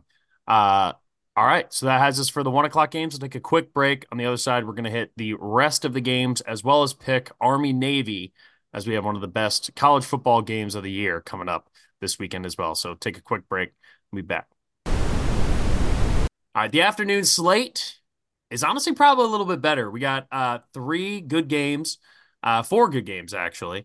Uh, could potentially end up being a couple of blowouts, depending. I mean, it feels like every time we get excited for a good game this year, uh, we kind of get let down with a couple of blowouts. But uh, I'm excited for this one. Uh, we'll start off with Scotty. Your Niners, 10 and a half point favorites at home against the Seattle Seahawks. We saw what happened just a couple weeks ago on Thanksgiving, the last time these two teams played. Seahawks offense did look really, really good against uh, the Cowboys last week on Thursday night. Plus, the Seahawks get a little bit of added rest going into this game.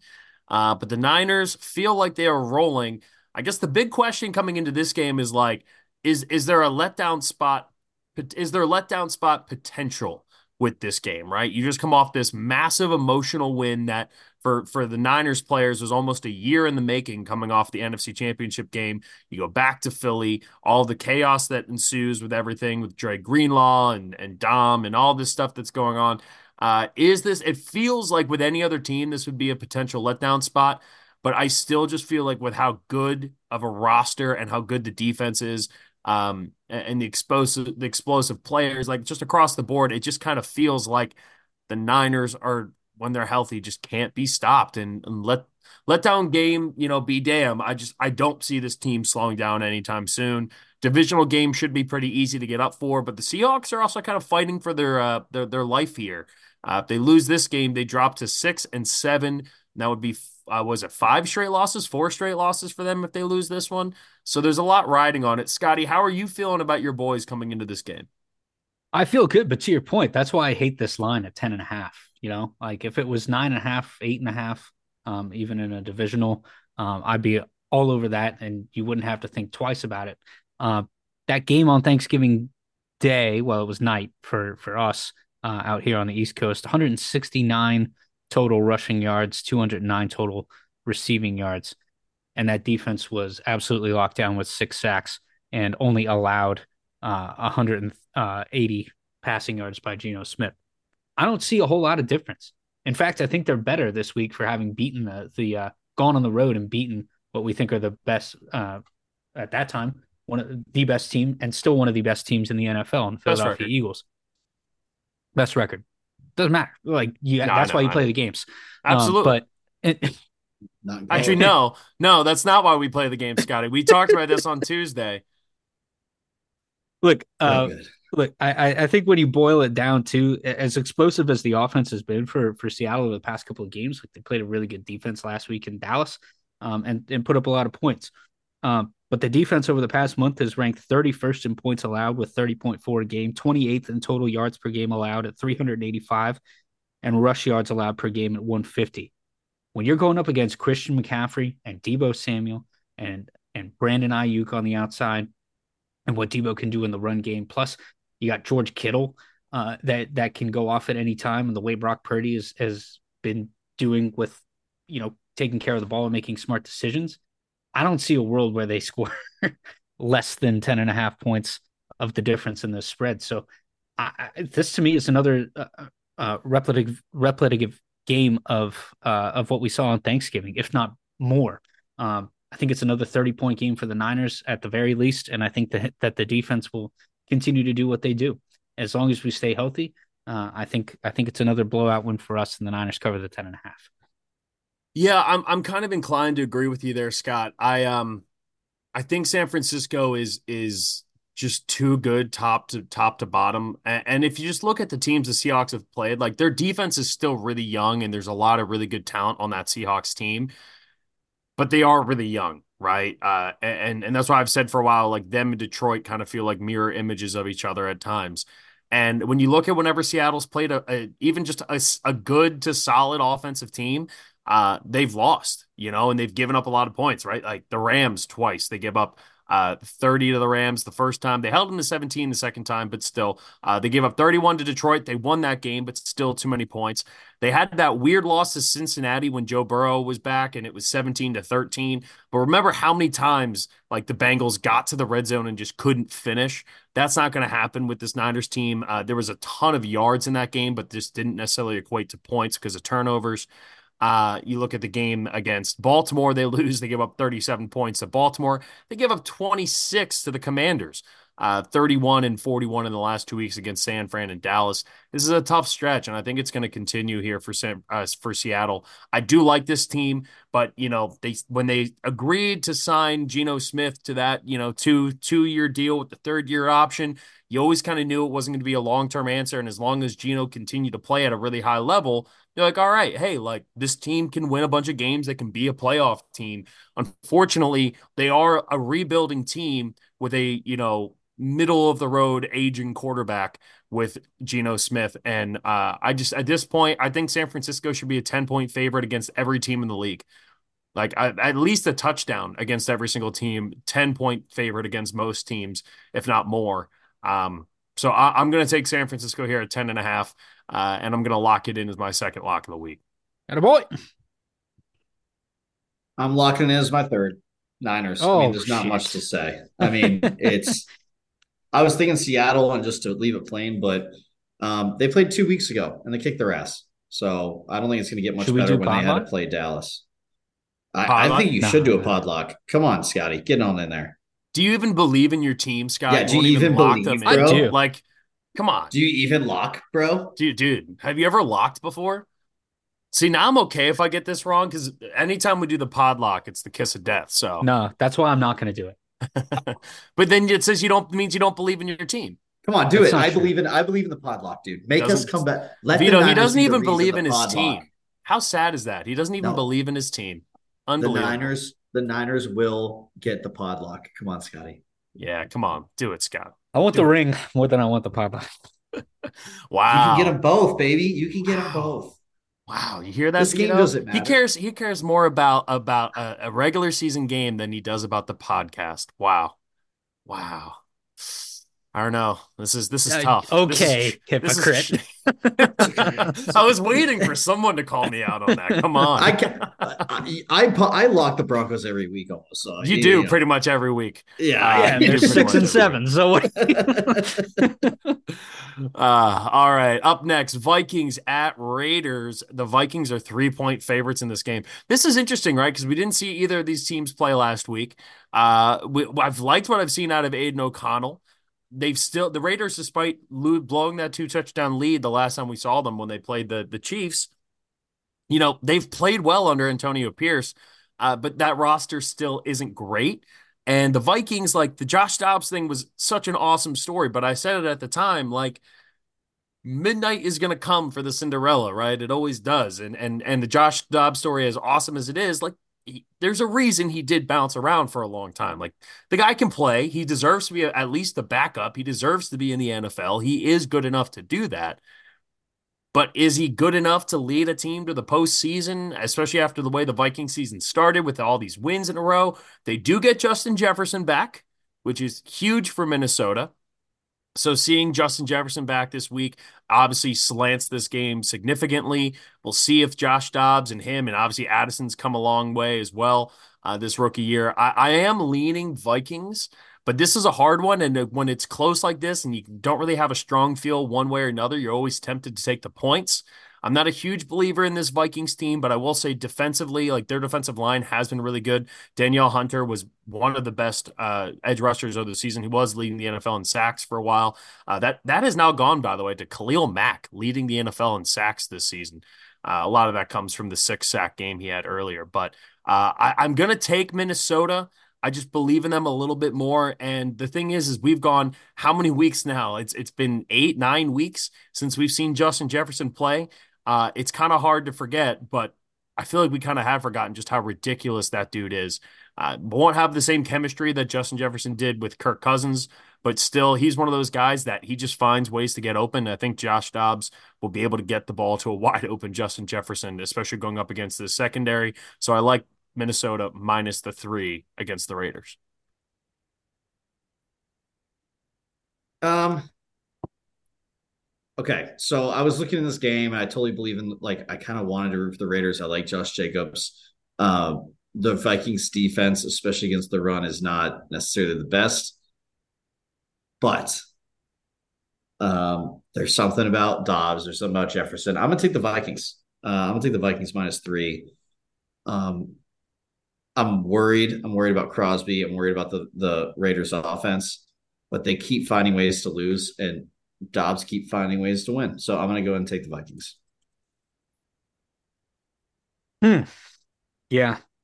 Yeah, that's interesting. Aidan O'Connell is coming off his best game too, uh, and this is a, a, Vikings defense who's improved over the weeks, but a defense you can still run on, uh, yeah. I think. And and and uh, with Josh Jacobs back there, um, he's had a couple of big games in a row. Uh, so uh, I believe in the uh, in the Raiders' ability to run the ball effectively to to dictate this game, and I believe that uh, uh, that Dobbs makes a mistake here and there trying to get it too much to um, to Justin Jefferson back mm. in the mm. lineup because at this point they're just like they're just going to sling it to him, throw the ball up, Justin will go get it, right? When what's worked has been when he's not there and like, oh hey, T.J. Hockenson's been having big games and uh, suddenly we're able to run the ball really effectively. How do we mix Justin Jefferson back in that? I think it's pretty seamless for a guy of his caliber. But like at the same time, it's not Kirk Cousins doing it. It's Josh Dobbs who's good and has been good. Um, but w- again, that chemistry thing I think uh, might take effect.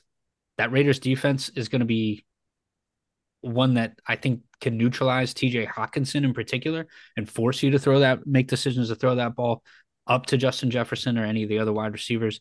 Going to be hard to run against them too. Uh, with the the Vikings uh, backfield at least. I'm going to take the Raiders here. I don't know why uh, as the home dogs, but uh, I haven't picked a home dog yet. So this is at three. Uh, I think a good time to do one. Damn it! I really want to take. I really want to take the Raiders now. I. what it comes down to is like I just haven't believe like fully bought into this Vikings team all season. Like even when they went on their winning streak, even, especially at the beginning of the season, like I just I did not buy into the Vikings really at all this season, and I kind of, I kind of still feel that way. Um, I'm gonna switch. I'm gonna take the Raiders with you, Scott. I am. I think home dogs, the way they've run, they went up to that big lead again. I don't think the Vikings are going to come back. Not to say that they're going to go up to a 14 nothing lead like they did against the Chiefs, but they have the capability of doing that. They're able. They've been able to move the ball against better defenses than Minnesota as well. Um, the one hesitation with that is Brian Flores historically is very good against uh, rookie quarterbacks. Um, but I believe in the running game. It's going to open up other stuff. I'm switching. I'm going to take the Raiders. I'm going to take the Raiders with you, Scotty. All right. Up next, one of the games of the week and one of the games we thought was going to be one of the biggest games in the NFL this season Bills at Chiefs. Uh, one of the one of the most fun rivalries we've had over the NFL uh, in the NFL over the last couple of years. Um, that is not a divisional rival; it's a conference rival here. Bills and Chiefs. The Bills still fighting for their life. Uh, they are still in um, playoff contention, right? So if I'm I'm, I'm pulling up the playoff bracket right now, um, if you look at the playoffs, the uh the there we go. Sorry, ESPN froze for a second. The Bills they're in 11th, right? They're in 11th place. They're behind the Bengals. They're behind the Broncos. Uh, but they're only one game behind the Colts and Texans, right? Who are both sitting there at 7 5, as well as the Steelers and the Browns. The Steelers and Browns can both easily drop to 7 and 6 this week. Indy could, Houston could, right? And if all of a sudden Buffalo wins this game, they're sitting there at 7 and 6. Cincinnati, Denver might lose. We could be in a situation we're talking about like the Bills jumping up to the eighth seed after this weekend, and they're next thing you know, they are all set. The offense has been good all year. The Chiefs, they feel like they're coming down on a on a major downslide lately, right? Um, as of right now, I have no idea what to make of the Chiefs. You want to give them the benefit of the doubt because it's Patrick Mahomes. But in their last three games, like yes, they came back and they they dominated the the last three quarters in that game against the Raiders. But that game, like they still didn't look awesome. The defense feels like it's starting. You're starting to notice the weight that the defense has been carrying for this team. They still don't have anyone to throw the ball to outside of uh, Travis Kelce and, and sometimes Rashee Rice. I I have a hard time fully counting out Buffalo, and I also have a very hard time of saying that the Chiefs aren't as good as they normally are. The Chiefs are a two point favorite of this game at home. I feel like that line's pretty much dead on. This feels like a pick 'em. Um, I have no idea. I, am really st- I'm really stumped on this one. Vito, where are you leaning on this one? Bills, baby. I think I think the difference is to your point, the desperation. Um, and I also just I really, really do believe that this Bills team is better than people think. I'm worried about um, them stopping the run, but the defense has played pretty well. Uh, not great in all, all recent weeks, don't get me wrong, but I still think that this team is really solid. I, I definitely like on their defensive side. If you look what like Tyrel Dodson's done at the linebacker spot, um, and then specifically, their line has played better than I think they're getting credit for. Uh, but you know they're gonna have to deal with Chris Jones. If they can deal with him a little bit, they have enough weapons, right? Like I, I could definitely see Gabe Davis, Dalton Kincaid having some games, and Josh Allen taking off with his legs. I think he's gonna be the difference maker. I'm gonna take the Bills, and um, this might be wishful thinking, I mean, honestly, I need both these teams to lose, but I I think that the Bills, for some reason, in this game, are going to have the edge. Um, Chiefs just lost; they don't lose twice often. That's the other side of it, right? Mahomes, um, he's one of those quarterbacks that's really hard to beat him twice in a row. Um, and who they just lose to? Well, so they on the Green road. Bay on Sunday night. That's right. It was Sunday night. Yeah, you know what? No, I'm going Chiefs. Look at me flip flop. Uh, they don't lose twice in a row. They don't lose twice in a row. Yeah. I was typing me, Mahomes instead of the Chiefs on our thing. I, yeah. I believe oh, in Mahomes, not the Chiefs. That's that's that's a hundred percent right because that's that's what it boils down to for me. I believe in 15 more than I believe in 17 right now, and, yeah. and I believe that Mahomes, a Mahomes led Chiefs team, uh, in in the spot. Look, we all circled this game when the schedule came out in May, right? But like, would you believe that they both had 10 combined losses? Uh, among them when when no, that happened. No, no this was like they have like three or four combined losses. The only way I would have thought be the that seed. would be like, well, Mahomes must have torn his ACL, and right. they and they were they had like seven or eight losses, and Buffalo yeah. had two. You know, that's the only way. That's crazy. Definitely not six and four losses combined. You know, for for each of them. No, no, we were thinking this game just is going to go decide the the one seed, um, the same way we thought last week with the with the Niners and Eagles. Um, dude, I I just I think it's fifteen, right? that dude, it, it, they're going to find a way, and they're not going to lose twice in a row, especially not at home uh, with a two point favorite. And uh, I'm gonna I'm gonna take the Chiefs too. I think there's going to be a lot of of of passing yards in this game. In the five games that they've played each other in head to head, there's uh, Allen's averaged 334 yards a game. Mahomes has averaged 346. So this is a sling it game. Uh, and and then I give the advantage to uh, to the Chiefs in the running game, uh, like Vito said. So I'm going to take the Chiefs here too. Yeah, as of right now, You know like what? P- Lock it. Ooh, Oh, I, I, you know, it's funny, Scotty, because I was, I was kind of flirting with the same idea. Um, look, Kansas City right now, PFF has Kansas City as a one point favorite. Uh, the advanced numbers love Buffalo because Josh Allen has been the highest graded quarterback in the NFL this season. Um, his passer rating when clean is 104. Mahomes is 109. Passer rating under pressure, Mahomes is uh, uh, Allen 73, Mahomes 62. The big time throw percentage from Josh Allen leading the NFL at 5.09%.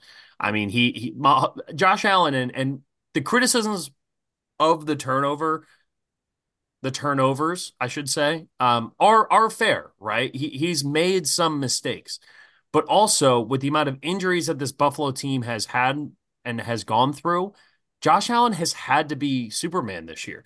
And not in years past Superman where he's diving over guys and taking unnecessary hits. It's he has to find ways to put up as many points as possible. And you know, we saw in that game against the Eagles, like Josh Allen was doing everything he possibly could to win that football game and played a damn near perfect football game. The Chiefs defense is legitimately very good. And uh, as of right now, they're number three in points against defensively. The defensive line is really good. Chris Jones, especially in the interior of that defensive line, I think is going to cause problems for Buffalo. But that really hasn't mattered. It doesn't really matter what you've thrown at Josh Allen. He still has been unbelievable this year, despite some of the turnovers. And the turnovers hurt, don't get me wrong. But I just, it's hard not to pick Mahomes at home. But when you look at the last five games that Kansas City has played, none of them give you a ton of confidence that this is like a Kansas City team that we're talking about in years past, right?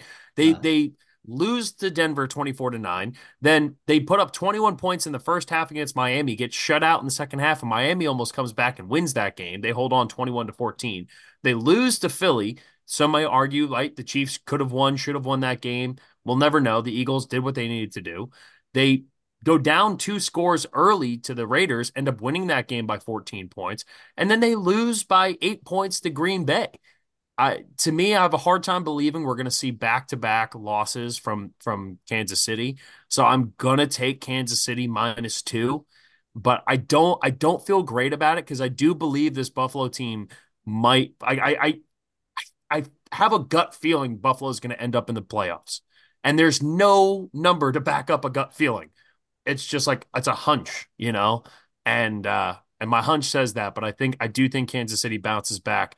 They've been in a few close games this year that haven't gone their way, and that might be the reason that they don't end up as the one seed. But I think Kansas City figures out a way to win this game tight, and I'm going to take the Chiefs minus the two. All right. Uh up next, our last of the late afternoon windows. Vito, your Broncos at the Mhm. Chargers minus three for the Chargers. This line makes no sense at all. Um, I know I've I've been a little bit of a not a downer, but just a realist when it comes to hey, the turnover luck thing that was going the Broncos' way for that five game stretch was was a legitimate thing and was a big deal. Uh, they lost that and yet still were in the mix in that game against Houston, which tells me like, hey, this Broncos defense is legit. Um, Vance Joseph has figured it out. They they they're playing really high level football, and the offense has been consistent. Brandon Staley came out and said that they might be making changes in the backfield because Austin Ekeler's lack of production, which to me is more of an indictment on the on the uh the the coaching staff than it is on Yeah. Austin Ekeler. I in no world should this Chargers team be a three point favorite. So for you, Vito, and for the pod, and for me and my pick, third lock of the week is the Denver Broncos plus three. I love the Broncos in this spot. Their defense is legitimately very, very good.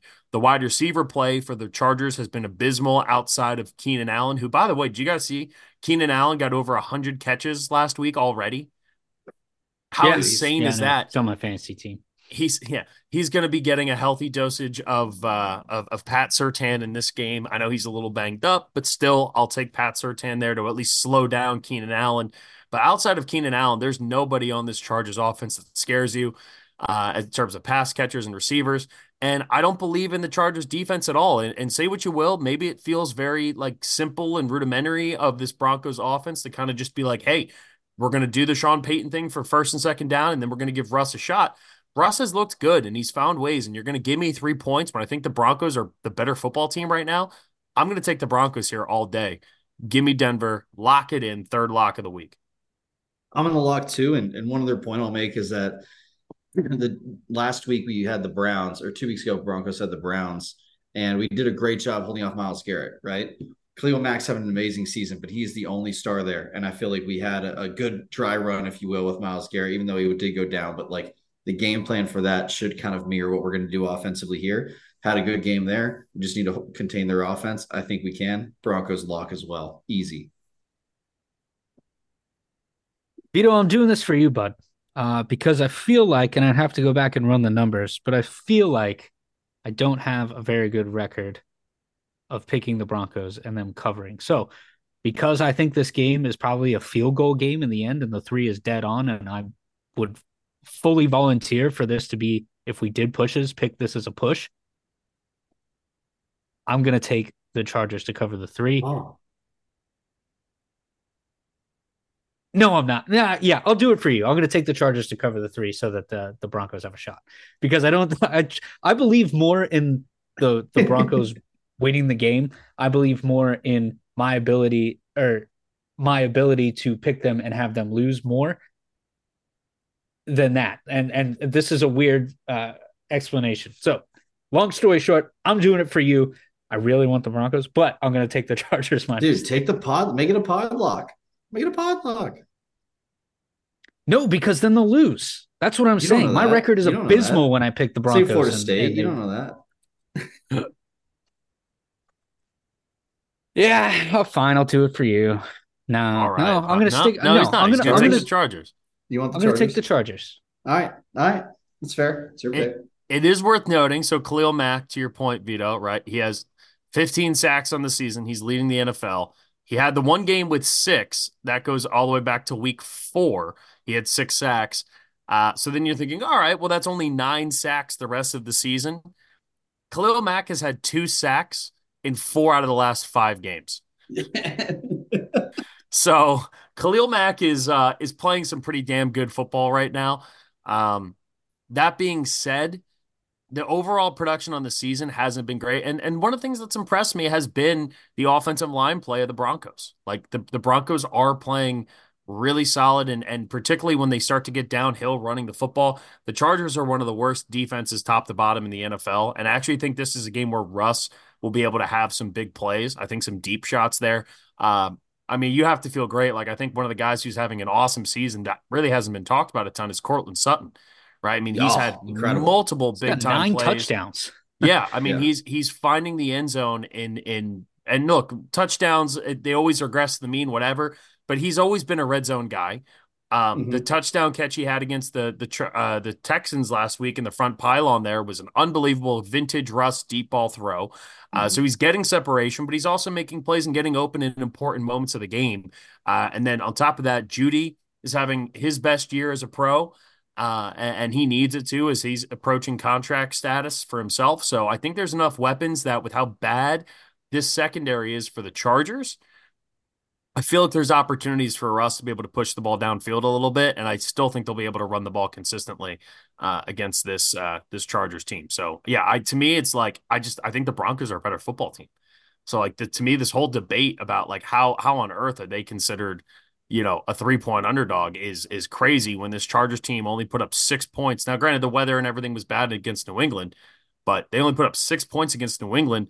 And I think the Broncos defense is just as good, if if not better, in a lot of ways. And we all know it's a home game for the Chargers, but there's going to be a lot of Broncos fans in that stadium. It's going to feel like a home game for uh, for Denver. Vito, good news for you, bud.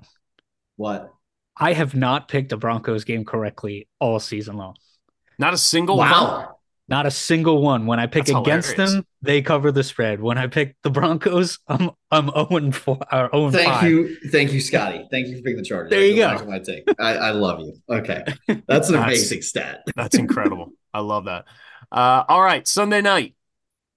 Eagles go to Dallas. The Cowboys are three and a half point favorites in this game. Um, I'll be honest, I don't feel great. Um, the Eagles have traditionally, especially in the Dak era, have done very bad in Dallas. Uh, actually, I don't. I think they've only won once in Dallas since Dak's been the starting quarterback. Uh, while Dak has been the starting quarterback, I think he's missed one of those games in the last seven years since he's been there.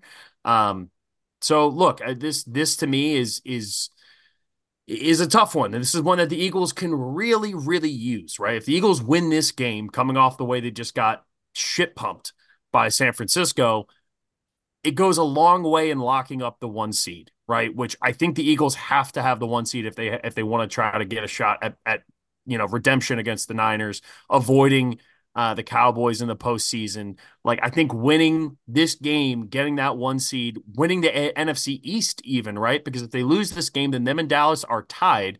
Now Dallas does have a tough remaining schedule, but winning this game goes a long way for the Philadelphia Eagles. And I think they know that. And I think, look, you're coming off of a game where you got embarrassed at home against a team that was talking as much smack as San Francisco was talking.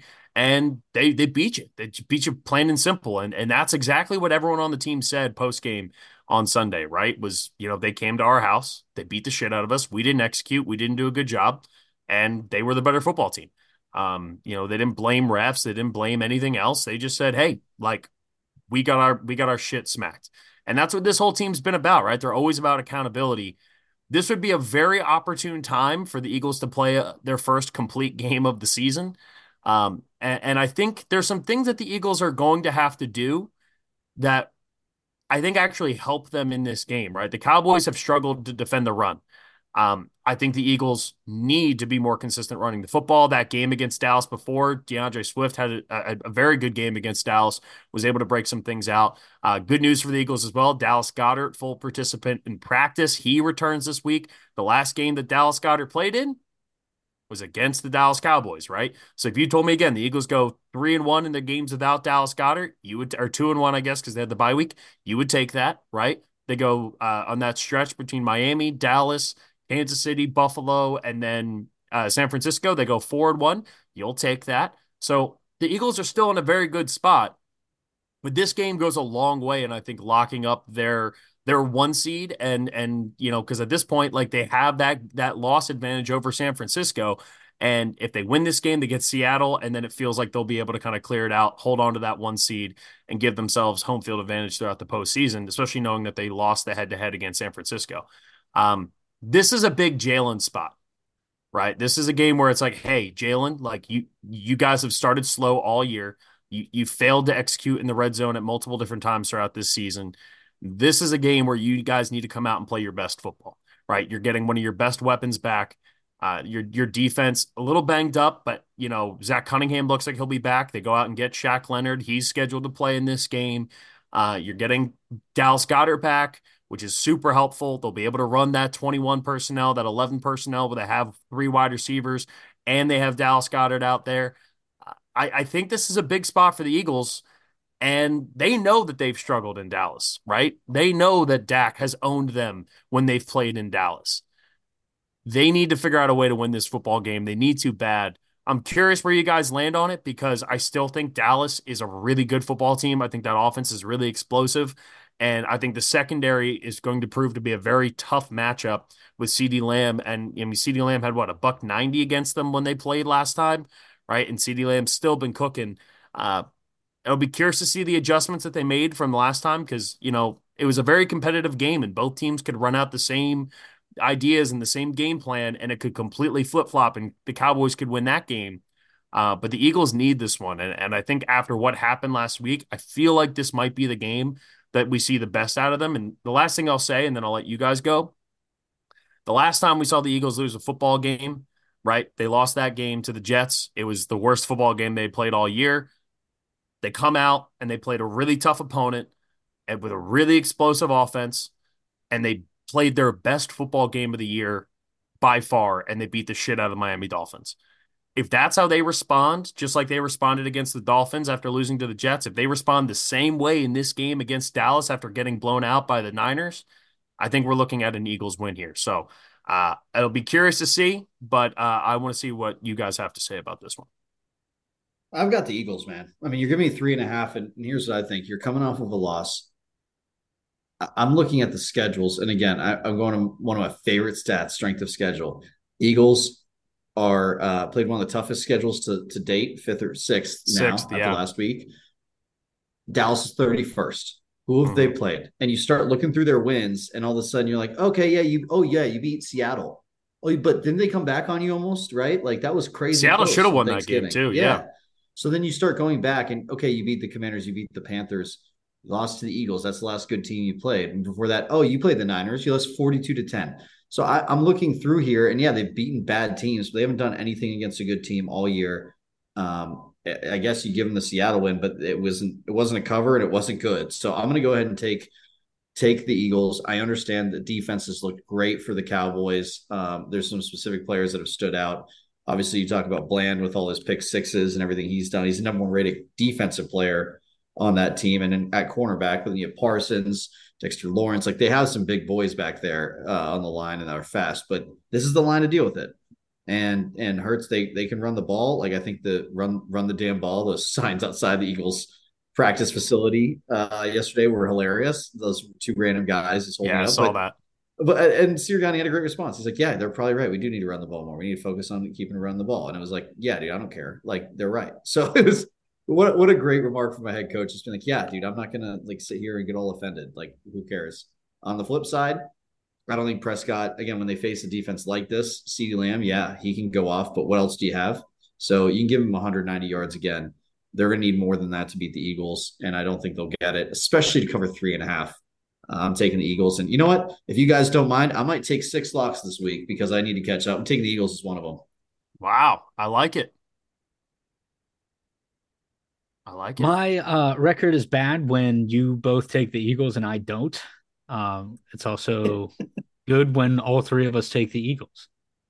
But having said that, I can't the words aren't going to come out of my mouth, but the 49ers need a win by Dallas this weekend for the brand. Um, and I'm not going to pick based on that. I just want to say that straight away because no matter what, I, I, think we're the best two teams in football, us and the and the Eagles, and and whether it goes through San Francisco or Philadelphia, I don't care. Um, who's going to show up that day is really what matters. Um, hopefully it's San Francisco though. Um, but uh, look, I, the Cowboys offense, I think, can can move the ball against this defense. Defense has been a sieve, and the Cowboys have averaged 32 points a game uh, in, a, in a pretty tough stretch here. So, can they do that against this defense? The 49ers offense just proved they can put up 42.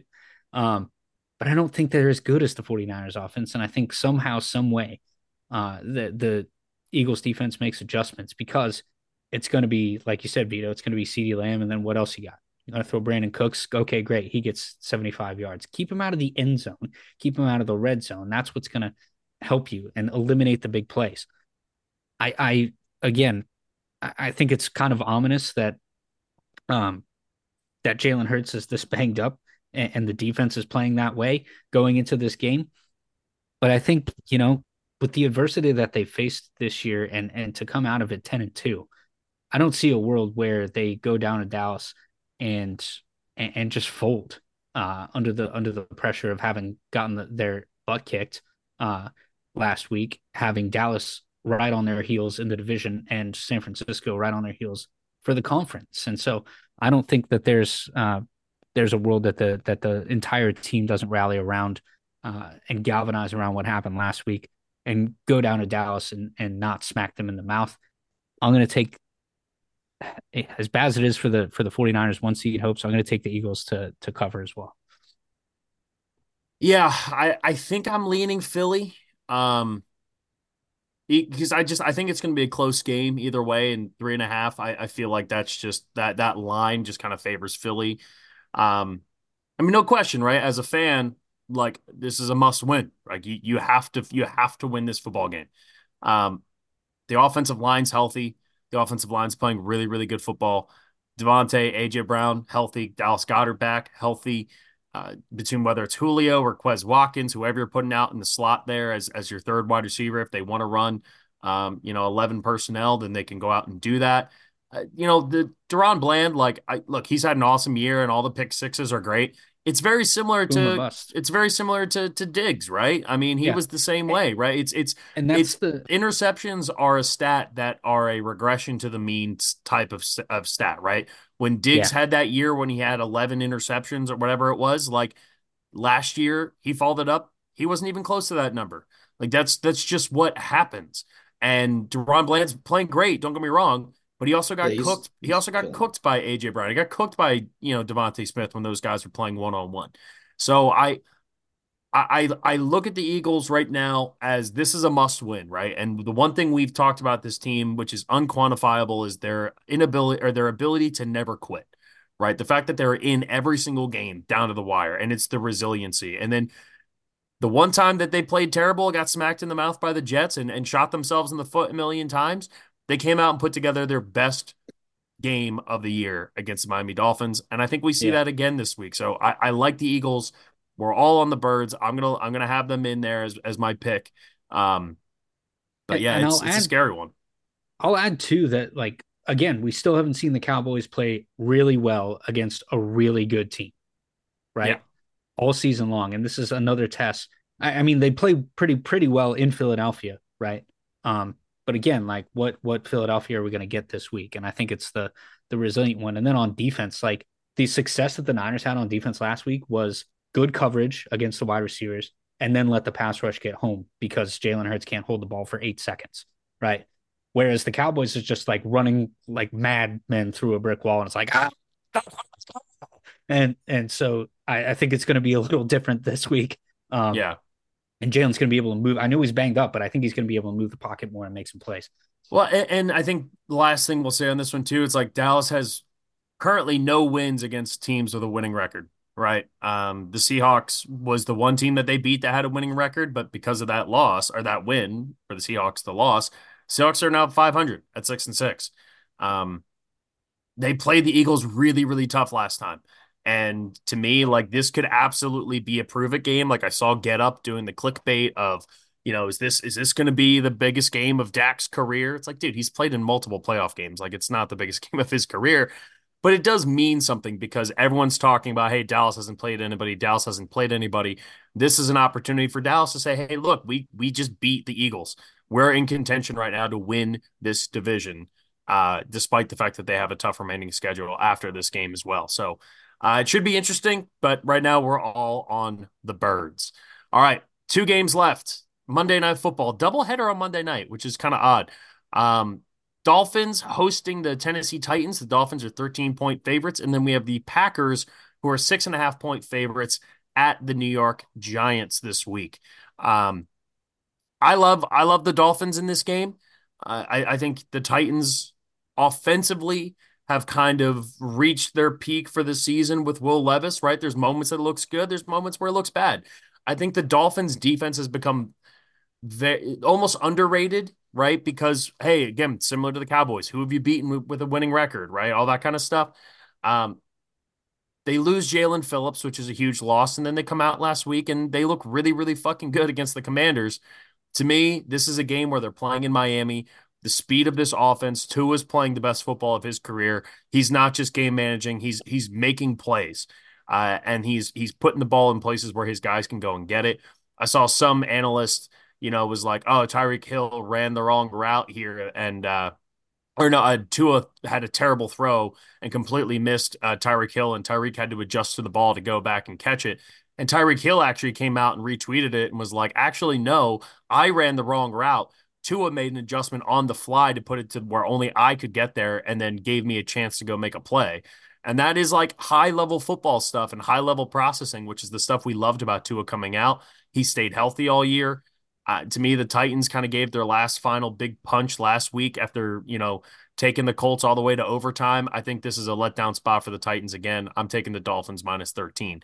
Despite that being a really, really big spread, I think the Dolphins are just that good offensively, and they've been putting away bad teams. So give me the Dolphins minus 13.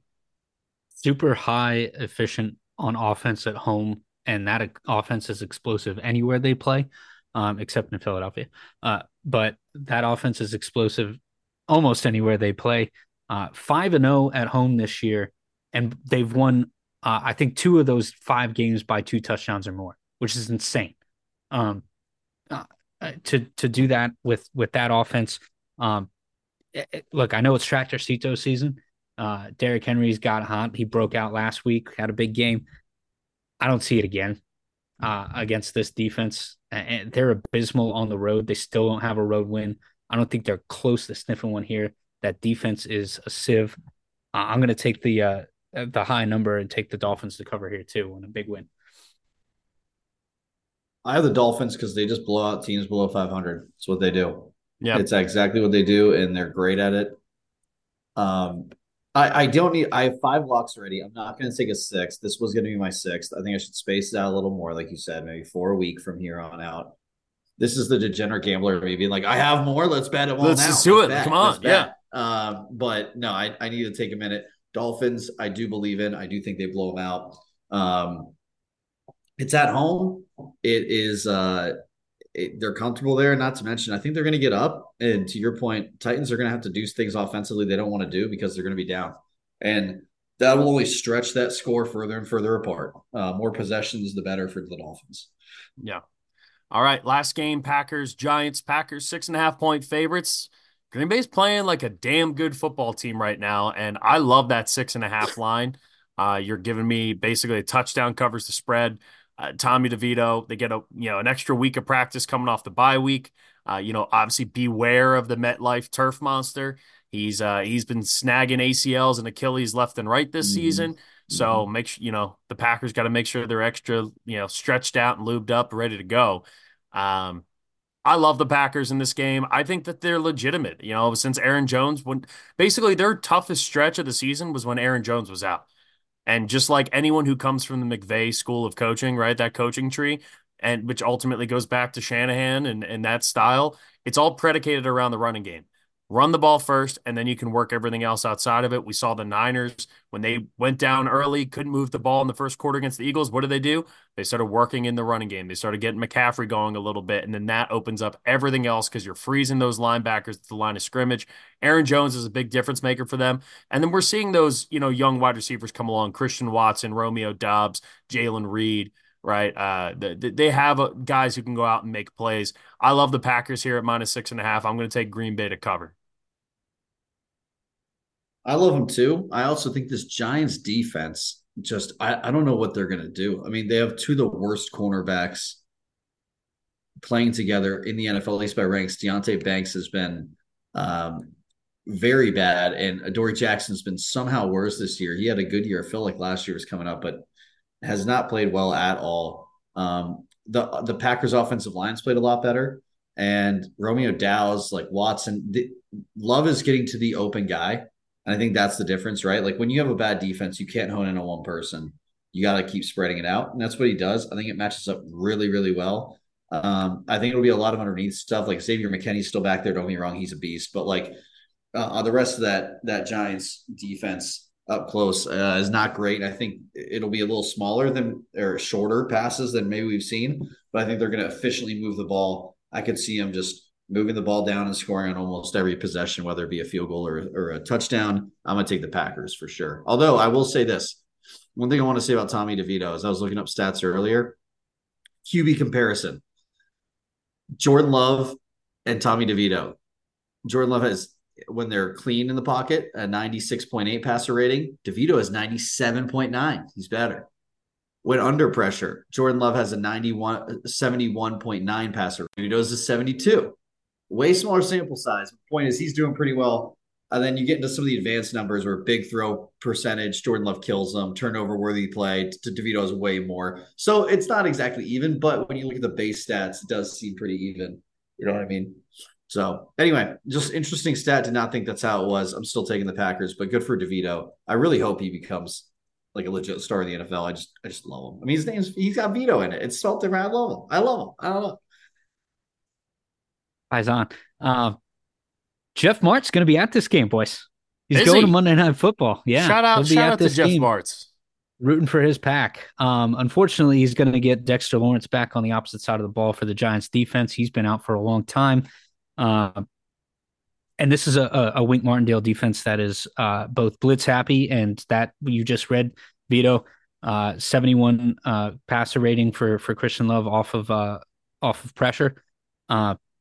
And the Giants defense for for as bad as they've looked on screen, they they're eighth in AP, EPA allowed per play um, since week six. Uh, as Wink Martindale starts dialing up more blitzes. 19 total takeaways, 12 by way of interception. So uh, I think there are going to be opportunities for them to um, to uh, get on the ball. Even though Christian Watson has gone three and zero oh in the last three games with eight touchdowns and no picks. Um, on the flip side, I think the the Giants are going to be able to run the ball really well against the 30th ranked run defense in the league in the Green Bay Packers. I think that neutralizes some of the the the mistakes from from Tommy DeVito if he makes them. But Paisan's got five touchdowns already. He's about to throw six more. He earned this job, right? Tyrod Taylor's healthy, and and uh, and, and the Giants said, "Nope, this is your job, Tommy. Uh, you took it." Uh, and I think he's going to have a, a, pretty good game with Saquon running the ball really effectively. Six and a half. I wish this were seven because uh, I'd feel more comfortable with it uh, at plus seven, but I'll take plus six and a half for the Giants. All right. Right. We shall see. All right, that's all we got. Oh, wait, real quick Army Navy, Army three point favorites. Where are we rolling? This is just where your allegiances lie. Yeah, yeah go Navy, Navy, beat Army. Yep, same for no reason. I haven't seen either of these teams play that much. Just, just Navy. My, my grandfather was in the Navy, so yeah, I, I'm, I'm going. I'm going Navy too. Girlfriend's dad was in the Navy. Uh, my roommate works at the Naval Academy. I, I got I got too many ties to the Naval Academy and also, you, you, know, right here. Uh, this game up in uh, MetLife, Foxborough? No, it's in uh, Foxborough, Foxborough right? Yeah. Oh. Uh, it's always the best ones at the link, but hey, Foxborough can get a turn. Uh, so all of us rolling with Navy. Uh, that's all we got on the pod. Thank you guys so much for listening. As always, we will be back on Tuesday, recapping everything from week 15, 14. And uh, everyone enjoy the weekend. You have your Saturdays back.